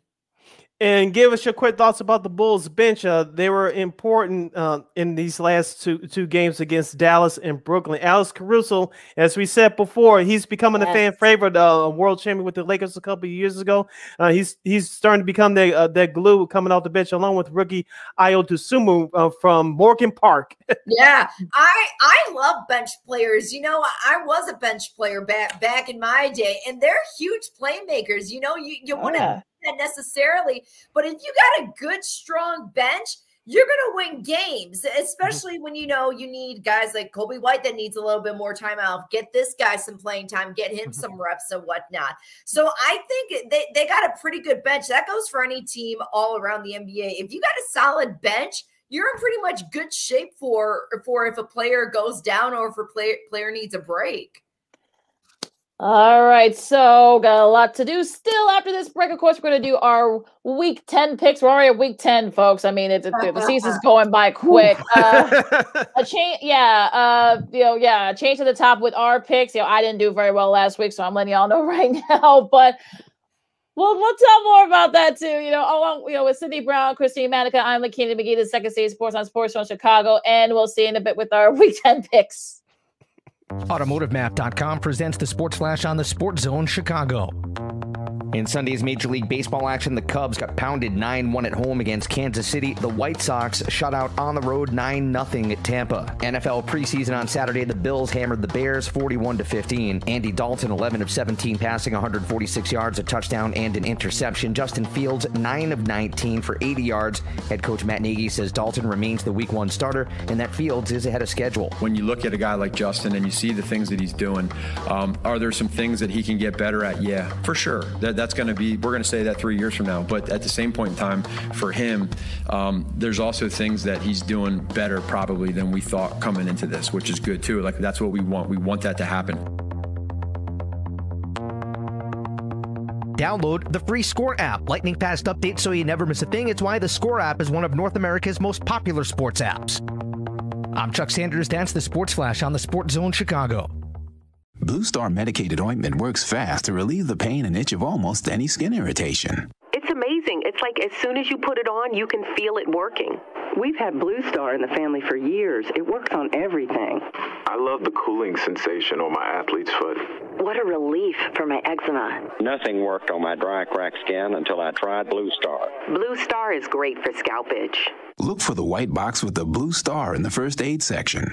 Feel Blue Star work fast or your money back.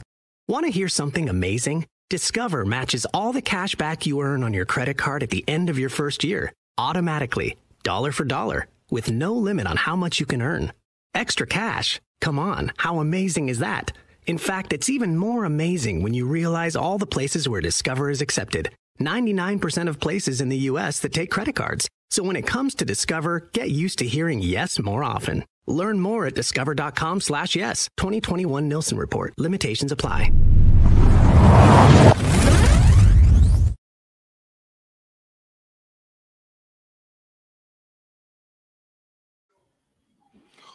Welcome back to Second City Sports hashtag Football Friday, baby, on Sports Zone Chicago. Sid, Lakina, and Christine with you. This is our last segment of the week and last segment for the show. Uh, Lakina, we're about to uh, give our picks away for Week Ten in the National Football League. What was our results from last week, and what is our results up to date? uh, our up to date results. Well, look, I came in last. I only had six, so you know, lost a couple. Yeah, I lost a couple of uh, bad ones there. Uh, Sid, you you extended your lead, you know, at eight. Uh, Christine, you had seven, so you were right, you know, right between us. So Sid, you've extended your lead. You know, I'm I'm I'm two back. You know, you're three back. So still, look, like I said, still a lot to figure out, folks. So you know, still no, no don't get discouraged, you know, you know, Christine, because you know it's still a lot to a lot to be sorted out here. And of course, the Bears being on bye, also to the Bengals are on bye, so are the Houston Texans, also the New York Giants. So adjust your fantasy leagues accordingly. Yeah, and, the giant. Yeah, the Giants and Texas have been on bias all year. I'm just saying. Yeah, well, we, we, we, yeah, you're right, you might be right about you might be right about that. So, uh, rim shot. I'm kidding. I'm kidding. I'm kidding. I'm kidding. All fans of those teams. I'm sorry. Well, they might agree, but uh, let's get right to it, folks. With these Week Ten games, you got uh, Buffalo and the New York Jets. Uh, Sid, you start this. Start off with this one. Uh, Buffalo's checking in as a 13 and a half point favorite. Can they gaff it up two weeks in a row, especially on the road? Can they? Can they? I don't see it happening. I'm going with Buffalo. Yep, I'm going with Buffalo too. Keep it nice, nice and short for this one. I, I, mean, honestly, if, if, Buffalo somehow wets the bed again, I'm I'm going to like lose it. I'm going to be like, you know, the all Bills fans, and I'm going to lose it because, like, my God, like, really, really, I, like, I'm hoping they can bounce back. Hopefully, Josh Allen will be the Josh Allen that we're used to seeing, and hopefully, they win this one pretty handily. All right. Uh, in the NFC, you got the Bucks and Washington. Kristen, you start this one. You, you know, again, I'm keeping this short. I, I got to go with Tampa Bay. You know, it's Tom Brady. It's the GOAT against the Washington team that still really hasn't gotten it together yet this season. So it, it's got to be Tampa Bay for this one. I believe both teams were on buys last week. Yeah. Uh, uh, Tampa Bay's checking in as a seven and a half point favorite. I think this will be kind of close for a while, but Tampa Bay should pull away. So I'm going with the Bucks. Yeah, I I agree. I think yeah, both teams are coming off a bye, but I think the Bucks are still smarting from that loss to the Saints. So I'm gonna yeah, it'll be close for a little bit, but I'm picking uh Tampa. All right, a really good one here. Inter, inter, inter, interdivisional matchup, easy for me to say. Uh, four and four Atlanta against the Cowboys. Sid. Uh, as of right now, Matt Ryan's my starting quarterback in fantasy. Um, uh, that's besides the point. But um, nice, nice comeback win by Atlanta last week. Uh, they almost blew that game down in New Orleans. And Dallas, that got their, you know what's handed to them by the Denver Broncos last week. Uh, my gosh, my gosh. But um, Dallas is a nine and a half point favorite. I expect Dallas to turn it around. It's their second consecutive home game starting at noon, so they can't use that time as an excuse anymore if they choose so to do so. But uh, the Dallas is the better team here. I expect them to have a better performance, especially offensively, in both their starting wide receivers on my fantasy team. So they better have a good performance. So I'm going with Dallas. You know, Vegas was going crazy over this game last week. We I'm sure they were. oh I'm my sure, yeah. God. no matter you know which hotel I went to, it was so cool. If you haven't been to Vegas on a Sunday during the NFL season, it's like all 32 teams are are there in one city. representation from all over the place. But this game, it was nuts. I couldn't believe that they that they blew it, you know? So Right. but, but I think Dallas, they're they're going to come back. They're going to be hungry for a win after coming off of that tough loss. So I'm gonna go with Sid and, and say Dallas. Yeah, I'll pi- I'll pick Dallas, but again, Randy Gregory's on IR with a calf injury, so that might help Matt Ryan a little bit for on on that side for the, the offense for Atlanta. But again, I wouldn't be surprised if Atlanta pulls off another upset. I mean, look again, you know, Yeah. noon game. You know, the Dallas isn't used to playing a noon game, so Yeah. yeah, we'll Yeah. see. Yeah, remember that game last year, Lakina? Uh, Atlanta almost had it until uh, Yeah. Dallas uh, had those couple Yes, of uh, special team uh, fumble recoveries. So Yep. Atlanta could play with Dallas. Obviously, Dallas is a better team this year than they were a year ago. So Mm-hmm. uh, I wouldn't be surprised if Dallas lost this one, but they, they should be able to win this one. They're in the foul mood, as you would say. Yeah. All right, another good one here. You got the Saints and the Titans. I'll start with this one. You know what? This is I've been back and forth on this game. Oh boy. Uh I, look, AP is showing that he's still got it. I don't know what I don't know what he's using, but I think he should sell it, bottle it and sell it. But you know, he's moving the ball well. I mean, the Titans, you know, that defense actually looking pretty good too. I'm not totally sold on the Saints, especially now with Jameis being out. It looks like Kamara might be out too. I'm picking Tennessee. yeah, yeah, he might be out there. It hasn't been official yet. Sean Payton's kind of keeping that close to the vest, but he hasn't practiced the last couple of days. So I'm, I'm, but even regardless, I'm picking Tennessee. I was gonna do the same. Tennessee, you know, they still looked really good without Derrick Henry.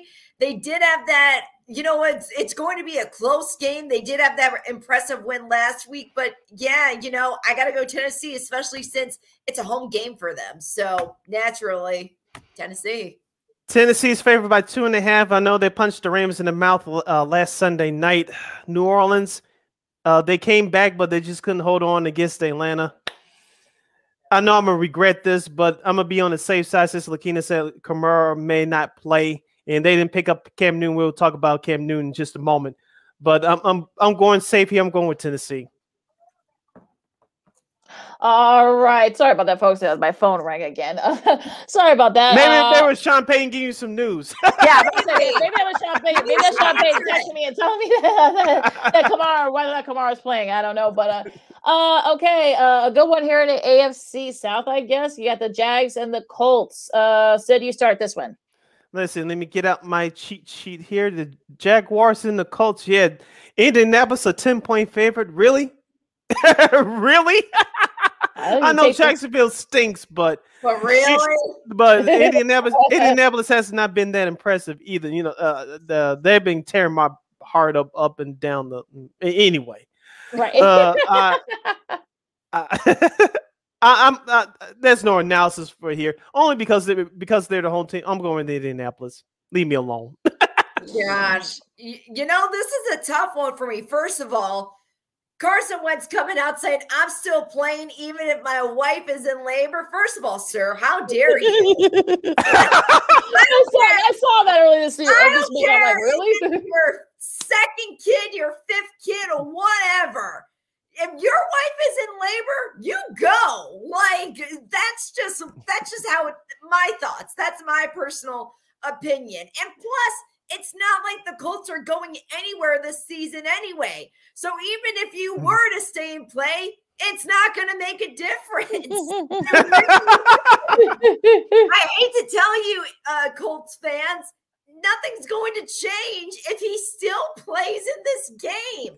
So that's the mind boggling part to me. I, I will say, though, I got to give Jackson a little bit of credit. They have been improving a lot since the beginning of the Urban Meyer, debacle and, and stuff like that. So I have seen a lot of improvement.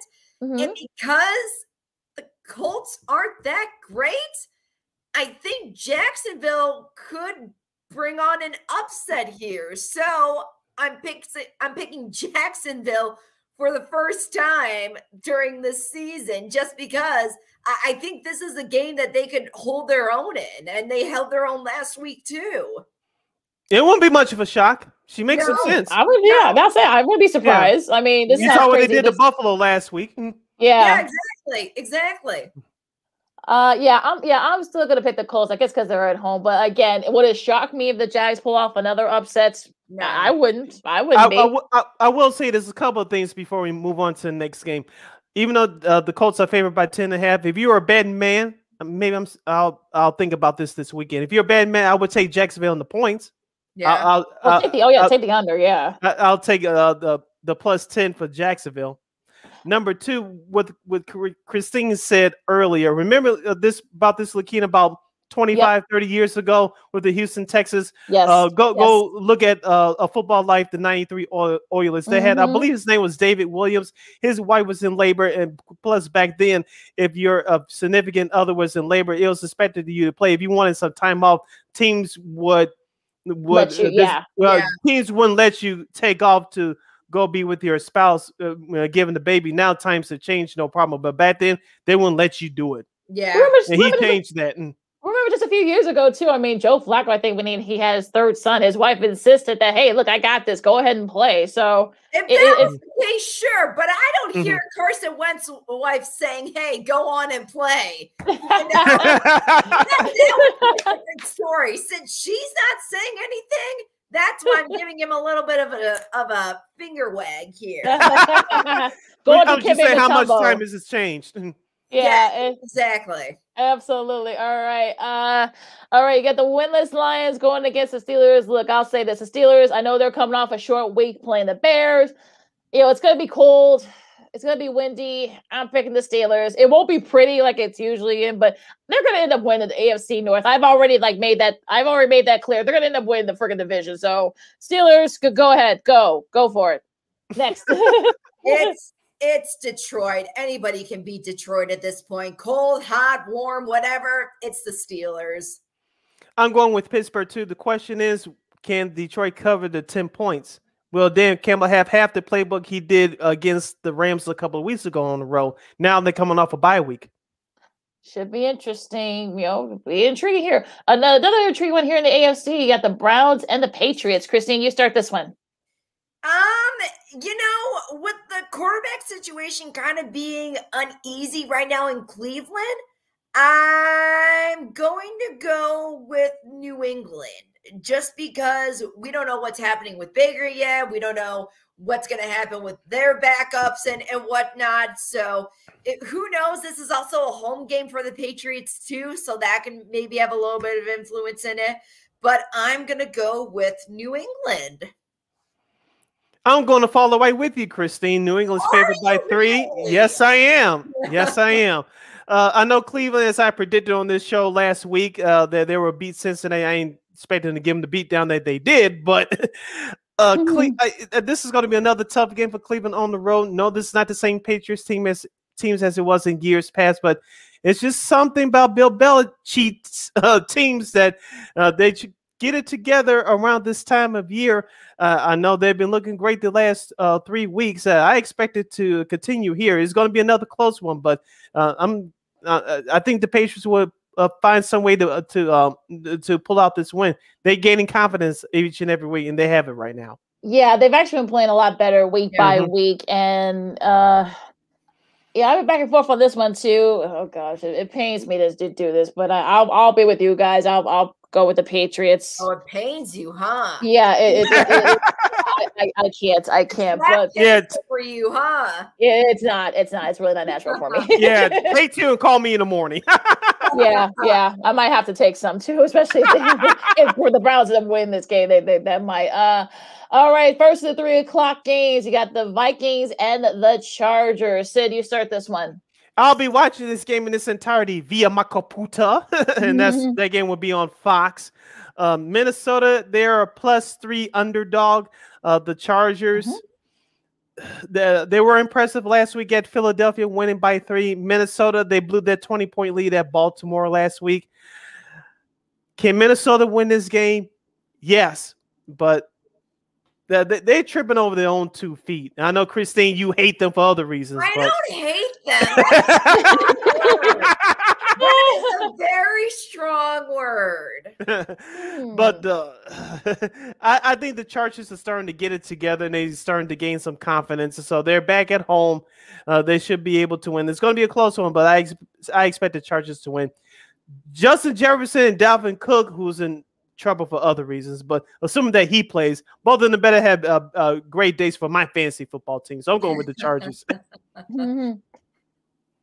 uh, go with, oh, go ahead.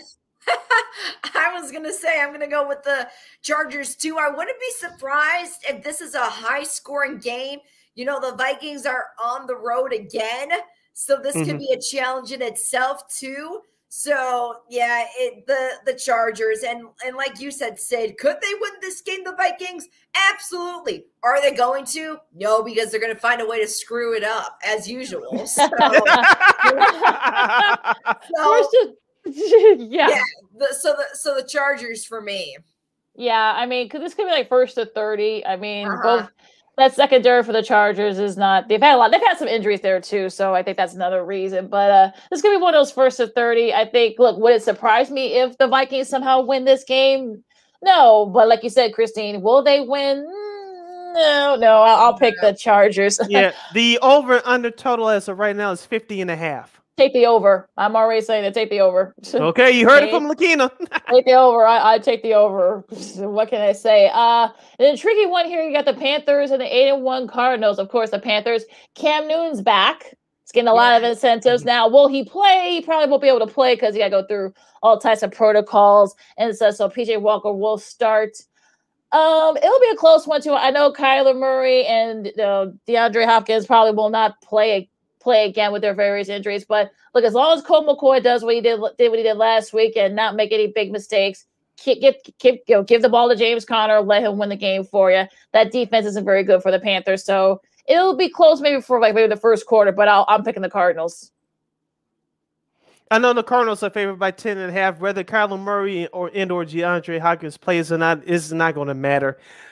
I'm going with Arizona. I'm going to go with Arizona too. And you know, Cam Newton looks very happy to be back in Carolina. I know, right? Yeah. you see that picture? He was cheesing yes. all the way. So, you know, may, maybe things happen for a reason. So good for yeah. him for basically coming back home. Up yours, Bill Belichick. yeah, yeah, well, yeah. I'll say there was no, there was no animosity when he left. So, you know, Greg Olsen said yes, so he was right to the to the story. so yes. he might he might get it. He might get it. Uh a, a good one here, maybe uh 325. Of course, you know, CBS has the, the doubleheader this week. Uh Eagles and Broncos. Christine, you start this one. I wouldn't count Denver out. They're in a playoff chase right now. And you know, the, the Eagles have had their struggles this year, but when it comes to a solid team out of the two of them, it would be Denver. They're hungry for it just because they're like, yes, give me that playoff. Give me that chance for the title. So let's go Denver for this one, especially since it's a home game for them. Chicago's very own Greg Gumbel will be calling this game for CBS, and I'll be watching mm-hmm. this one too via my computer. mm-hmm. uh, could this be a letdown for Denver after destroying Dallas on the road last week? Yes, but Philadelphia stinks. And I know they and, and they were, that was very to the I'll say damn, Sid. But it's true. But it's true. Damn. But but I think it's gonna be damn. I think it's gonna be ugly close. Um Philadelphia stinks, but I think it's gonna be ugly close.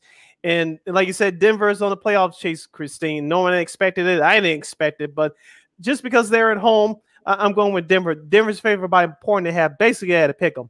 Yeah, that's what that. Yeah, I would stay away from this game if you're if you're gambling. But uh, yeah, I mean the the Philadelphia they've got some weapons, but it's they're not very good. So I'm picking Denver. Like I said, look, people were were, were calling for Vic Fangio's job a couple weeks ago. Now they're at five and four. They're right there in the AFC West. They're also in the playoffs. Why can't Denver be be right there? So they're gonna you know, keep it up. Uh, another good one here, the uh, game of the week. Yo, CBS will have their number one team, Tony uh Jim Nantz, Tony Romo, and Tracy Wolfson will be on the call in Lambeau Field, Seattle, and Green Bay. Now, maybe Aaron Rodgers might be back this week. He might not be. You know, I know that they're doing like the virtual practice thing. You know, it could be Blake Bortles. I know Russell Wilson's back. Uh, this is another pick 'em for me. Uh, I'll pick Green Bay just because they're at home. Although I wouldn't be surprised if Seattle. Look, these two teams always play, you know, always you know battle it out very well. So I expect this to be a very close game. So it could be a field goal that decides this game, Mason Crosby. so uh, I'll, I'll pick the Packers though, just because they're at home. Weather could be a factor for this one. Can we mm-hmm. make two picks, Lakina? Uh, or, I wish. Or not? I wish. Okay. Uh, uh, assuming that Aaron Rodgers can play, which I think they're gonna find a way to for him to play. I'm going with the Packers, but I'm sure it's hard as hell as a fan for Seattle. I know you are, Christine, because Russell Wilson's back. Yeah, he's back, and he's my QB for fantasy now. So Yay! you know, he feels great. I saw him. He started practice on Monday. I saw him even while he was, you know, injured and still taking care of his his finger. He was still practicing, working on some stuff here and there. So it's not like his body is out of shape. I think he just has to catch up his hand with the rest of what he's been doing during this time off. But like like what both of you were saying, I would not be surprised if Aaron Rodgers steps out on the field on Sunday. And with that being said, it, it's going to be Green Bay probably with that factored in there and it being a home game. Should be the be Packers. Yeah, the Packers are favored by five points as of right now. Yeah, five points. I might. Oh, I might take the under on that one. Uh, another good one here. I know. I know NBC is happy about this matchup. You know, with the parameters maybe a little bit different. AFC West Chiefs and the Las Vegas Raiders. Sid, you start this one.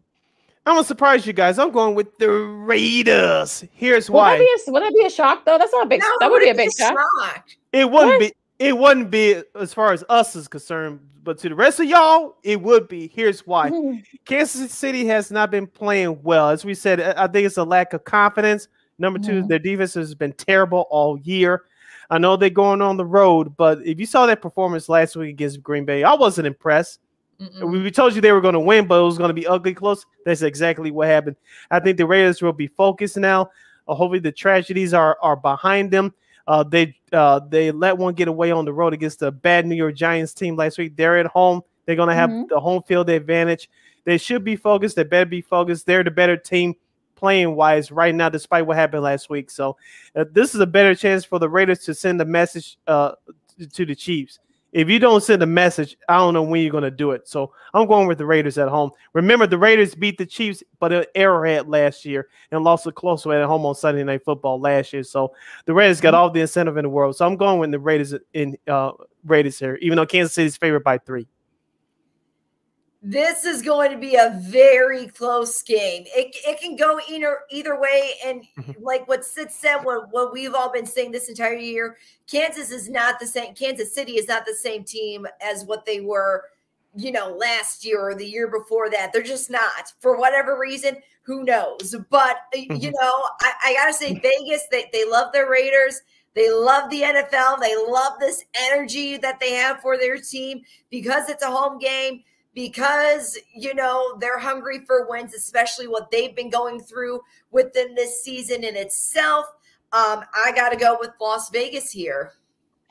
Yeah, with you guys, I feel like uh, Vegas. I think they're due for kind of like kind of like a get right thing after everything has happened. Remember, DeSean yeah. Jackson's there now, so that should help Derek Carr a little bit, you know, in the passing game. So and and look, you, you, we all saw that game against the Packers. I wasn't impressed. I know I'm sure you guys weren't either. And mm-hmm. you know, look, I've seen a lot of Chiefs fans, you know, people who like the Chiefs say, "Oh well, you know what? This is their this is their time. This is their time to take advantage of the of the AFC and the division." Stop right there, folks. Don't do that. They're not that good. I'm sorry. Look, I, look, they're still I don't still don't buy their defense. So if if, it, if it's now or never for the Raiders, so you gotta you're you're right there in the division league. So just just do it, Raiders. All right. Uh, last but not least, a good one here in the NFC West. You know, for Monday night, you got the Rams and the 49ers, and the Manning cast is back. So, Christine, you start this one.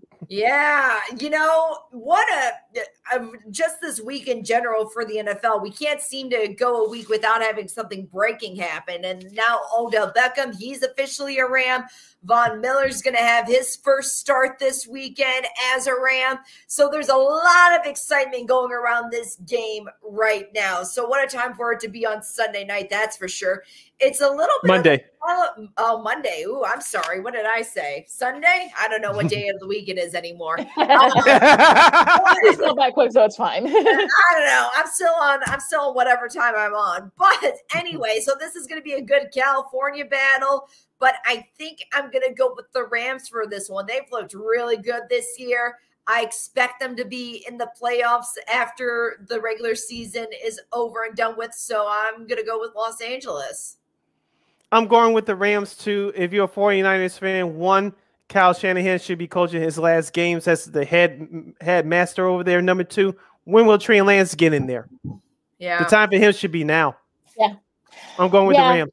Yeah, I think Matt Stafford wants to redeem redeem himself after what happened uh, last week against Tennessee. So I expect a big game from him, and we might see Trey Lance. I'm sure the Manning bros will be, you know, cheering up and down to get him on the field Right. Lobbying for him. I, I think he was at their their their their their, uh, their passing camp, but uh, a few years ago. But yeah, I, I think look, I think I don't know if Odell, Odell Beckham Jr. will be able to play, you know, because of you know he signed a little bit later in the week, but you know, we may see Von Miller. I know he's feeling a little bit better. I'm gonna pick the Rams. Like I said before, I think it's gonna be like a get right thing, get right game for them. But again, it's gonna be close. These are two division rivals. So, all right, and those are our Week 10 NFL picks. So, what are you guys looking forward to this weekend in sports? For me, the Bulls, uh, their West Coast road trip, it starts tonight. Uh, of course, that game's on ESPN. No NBC Sports Chicago um, local broadcast, unfortunately for that one. Boo. It's on ESPN against the Warriors. Of course, they play uh, the Clippers on Sunday, and then the Lakers on Monday, both the back-to-back games in LA. So without Vucevic, we'll see what this Bulls team is made up. They, they should be fine, but it's going to be tough without one of their big three players. See, the correct answer for this question is now watching the Bears. this That's what I'm going to. Yeah. Mm-hmm. because Well, that was obvious. that Of was course. obvious, but you know, it's just going to be nice for them to kind of regroup. Who knows? Maybe after this little break for them, they can come out guns a blazing. So let's let's hope for that. Um, and I'm actually just excited to watch the games that are happening on Sunday because we got some pretty good matchups here happening. And who knows? The NFL's been so crazy this season with upsets left and right. Who knows what's going to happen? Yeah, for me, it's like I think like you guys, the guys said, you know, sun, you know, Sunday we have some great matchups in the NFL. Of course, we talk about college football or also college hoops. You know, I look that Villanova UCLA game. Look, that's not going to be a measuring stick for you know this year because it's so early, but this could be a nice little precursor to what we might see in March. Um, you know, also Texas and Gonzaga, that's tomorrow night. So also do some college football as they're finishing up the last few weeks of their season. So it's coming out fast and furious, folks. So you know, en- enjoy the games because yeah, I know that it's getting cold, it's getting dark at like 4:30. and I know that that stinks, but look, you got college hoops, got college football, NBA. NFL also too. The MLB will be announcing their uh their postseason winners next week, so we got to talk about that as well later next week. Yeah. Quick reminder for you guys, um, for those of you that care, uh, the Chicago Blackhawks, they winners of their last Yes. two games. Uh, congratulations to intern coach Derek King. Tonight's game against Yes. the bad Arizona uh, Coyotes team. Tonight's game will not, I repeat, will not be seen Right. on NBC Sports Chicago. It'll be seen on ESPN Plus slash Hulu. Once again, tonight's Blackhawks game against the Coyotes will be seen on ESPN Plus slash Hulu. I didn't make up the rules. The NHL shoots themselves in the foot once again, but that's a whole nother issue. I know we're running up against it, Christine, but how was your trip to Vegas last week? Yeah, I saw the pictures with you and your guy. I know you guys had like had a Oh lot my of fun. gosh, It was so great. It's so I don't know if you guys have been to Vegas, but like I said, I have. be- being there on a Sunday, it's like the whole NFL's coming together and just it- it's so cool to see that. But then just to see, you know, the the fountains, the and the Bellagio fountains, the the Eiffel Tower, New York, New York, MGM Lion, just to see all that in person instead of from a computer screen or a TV screen. Mm-hmm. It's so surreal. Plus, it was fight night that week. Yes, so yeah. it was Mhm. fun. So we did see a lot of Canelo and stuff like that. So that was that was kind of cool to see just all those people and, and whatnot and try great food. The restaurants there are great. Um, Vegas is back. I know a lot of people were asking me how's it been since COVID. They they are strict on their face mask policy, indoor face mask policy. But other than that, they're they're back in business. They they really are. How many people did you meet from Chicago? You know, I saw a couple of Minnesota fans out there. I saw a lot of Packers fans. Did I did I meet anybody else from? I saw a lot of Khalil Mack jerseys, main, mainly because you know he was with the Raiders Right, before. yeah. But who but who knows? They could be from Chicago too. So from what I know, I was the only one there from Chicago. Because there's a lot of. Go ahead, Christine. No, go ahead. Yeah. Yeah, I was just saying when I traveled there, I traveled there uh, during the month of March and early April. The last couple of times I went there, As- I know that's usually for the college kids around spring break time around in there, but there's a lot of Chicagoans, especially during the winter months and during spring break time that travel to Las Vegas. There's a lot of Chicagoans. Yeah. I know you got people a lot of uh, from all over the country, but uh, there's a bunch of people from Chicago that travels there every year around that time every year. Yeah. it is. It is. And It's plus, packed. Everyone was when I said so. I originally when they asked like, "Oh, where are you from?" I say Chicago, but then I said, "But then for the last three years, I've been living in South Dakota." They're like, "Oh, South Dakota," because you know everybody knows what's been what's been going on in this state over there. Right. Yeah.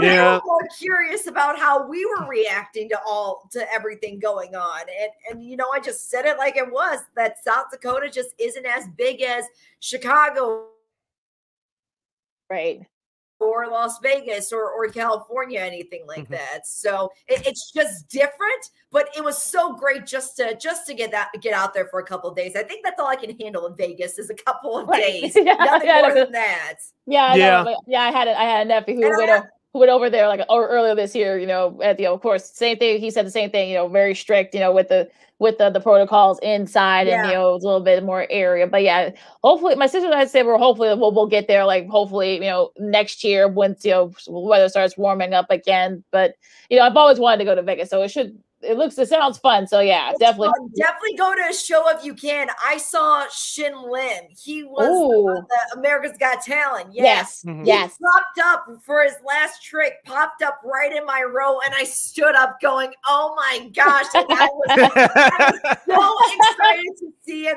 He's one of my favorite magicians. He's one of my favorite winners from America's Got Talent. So just to see a winner have his dream come into fruition like that, it's so cool. So cool. Yeah, he definitely deserved to you know to, to have won that uh Yeah. last last season. But uh yeah, so uh all right, uh Sid, take us out.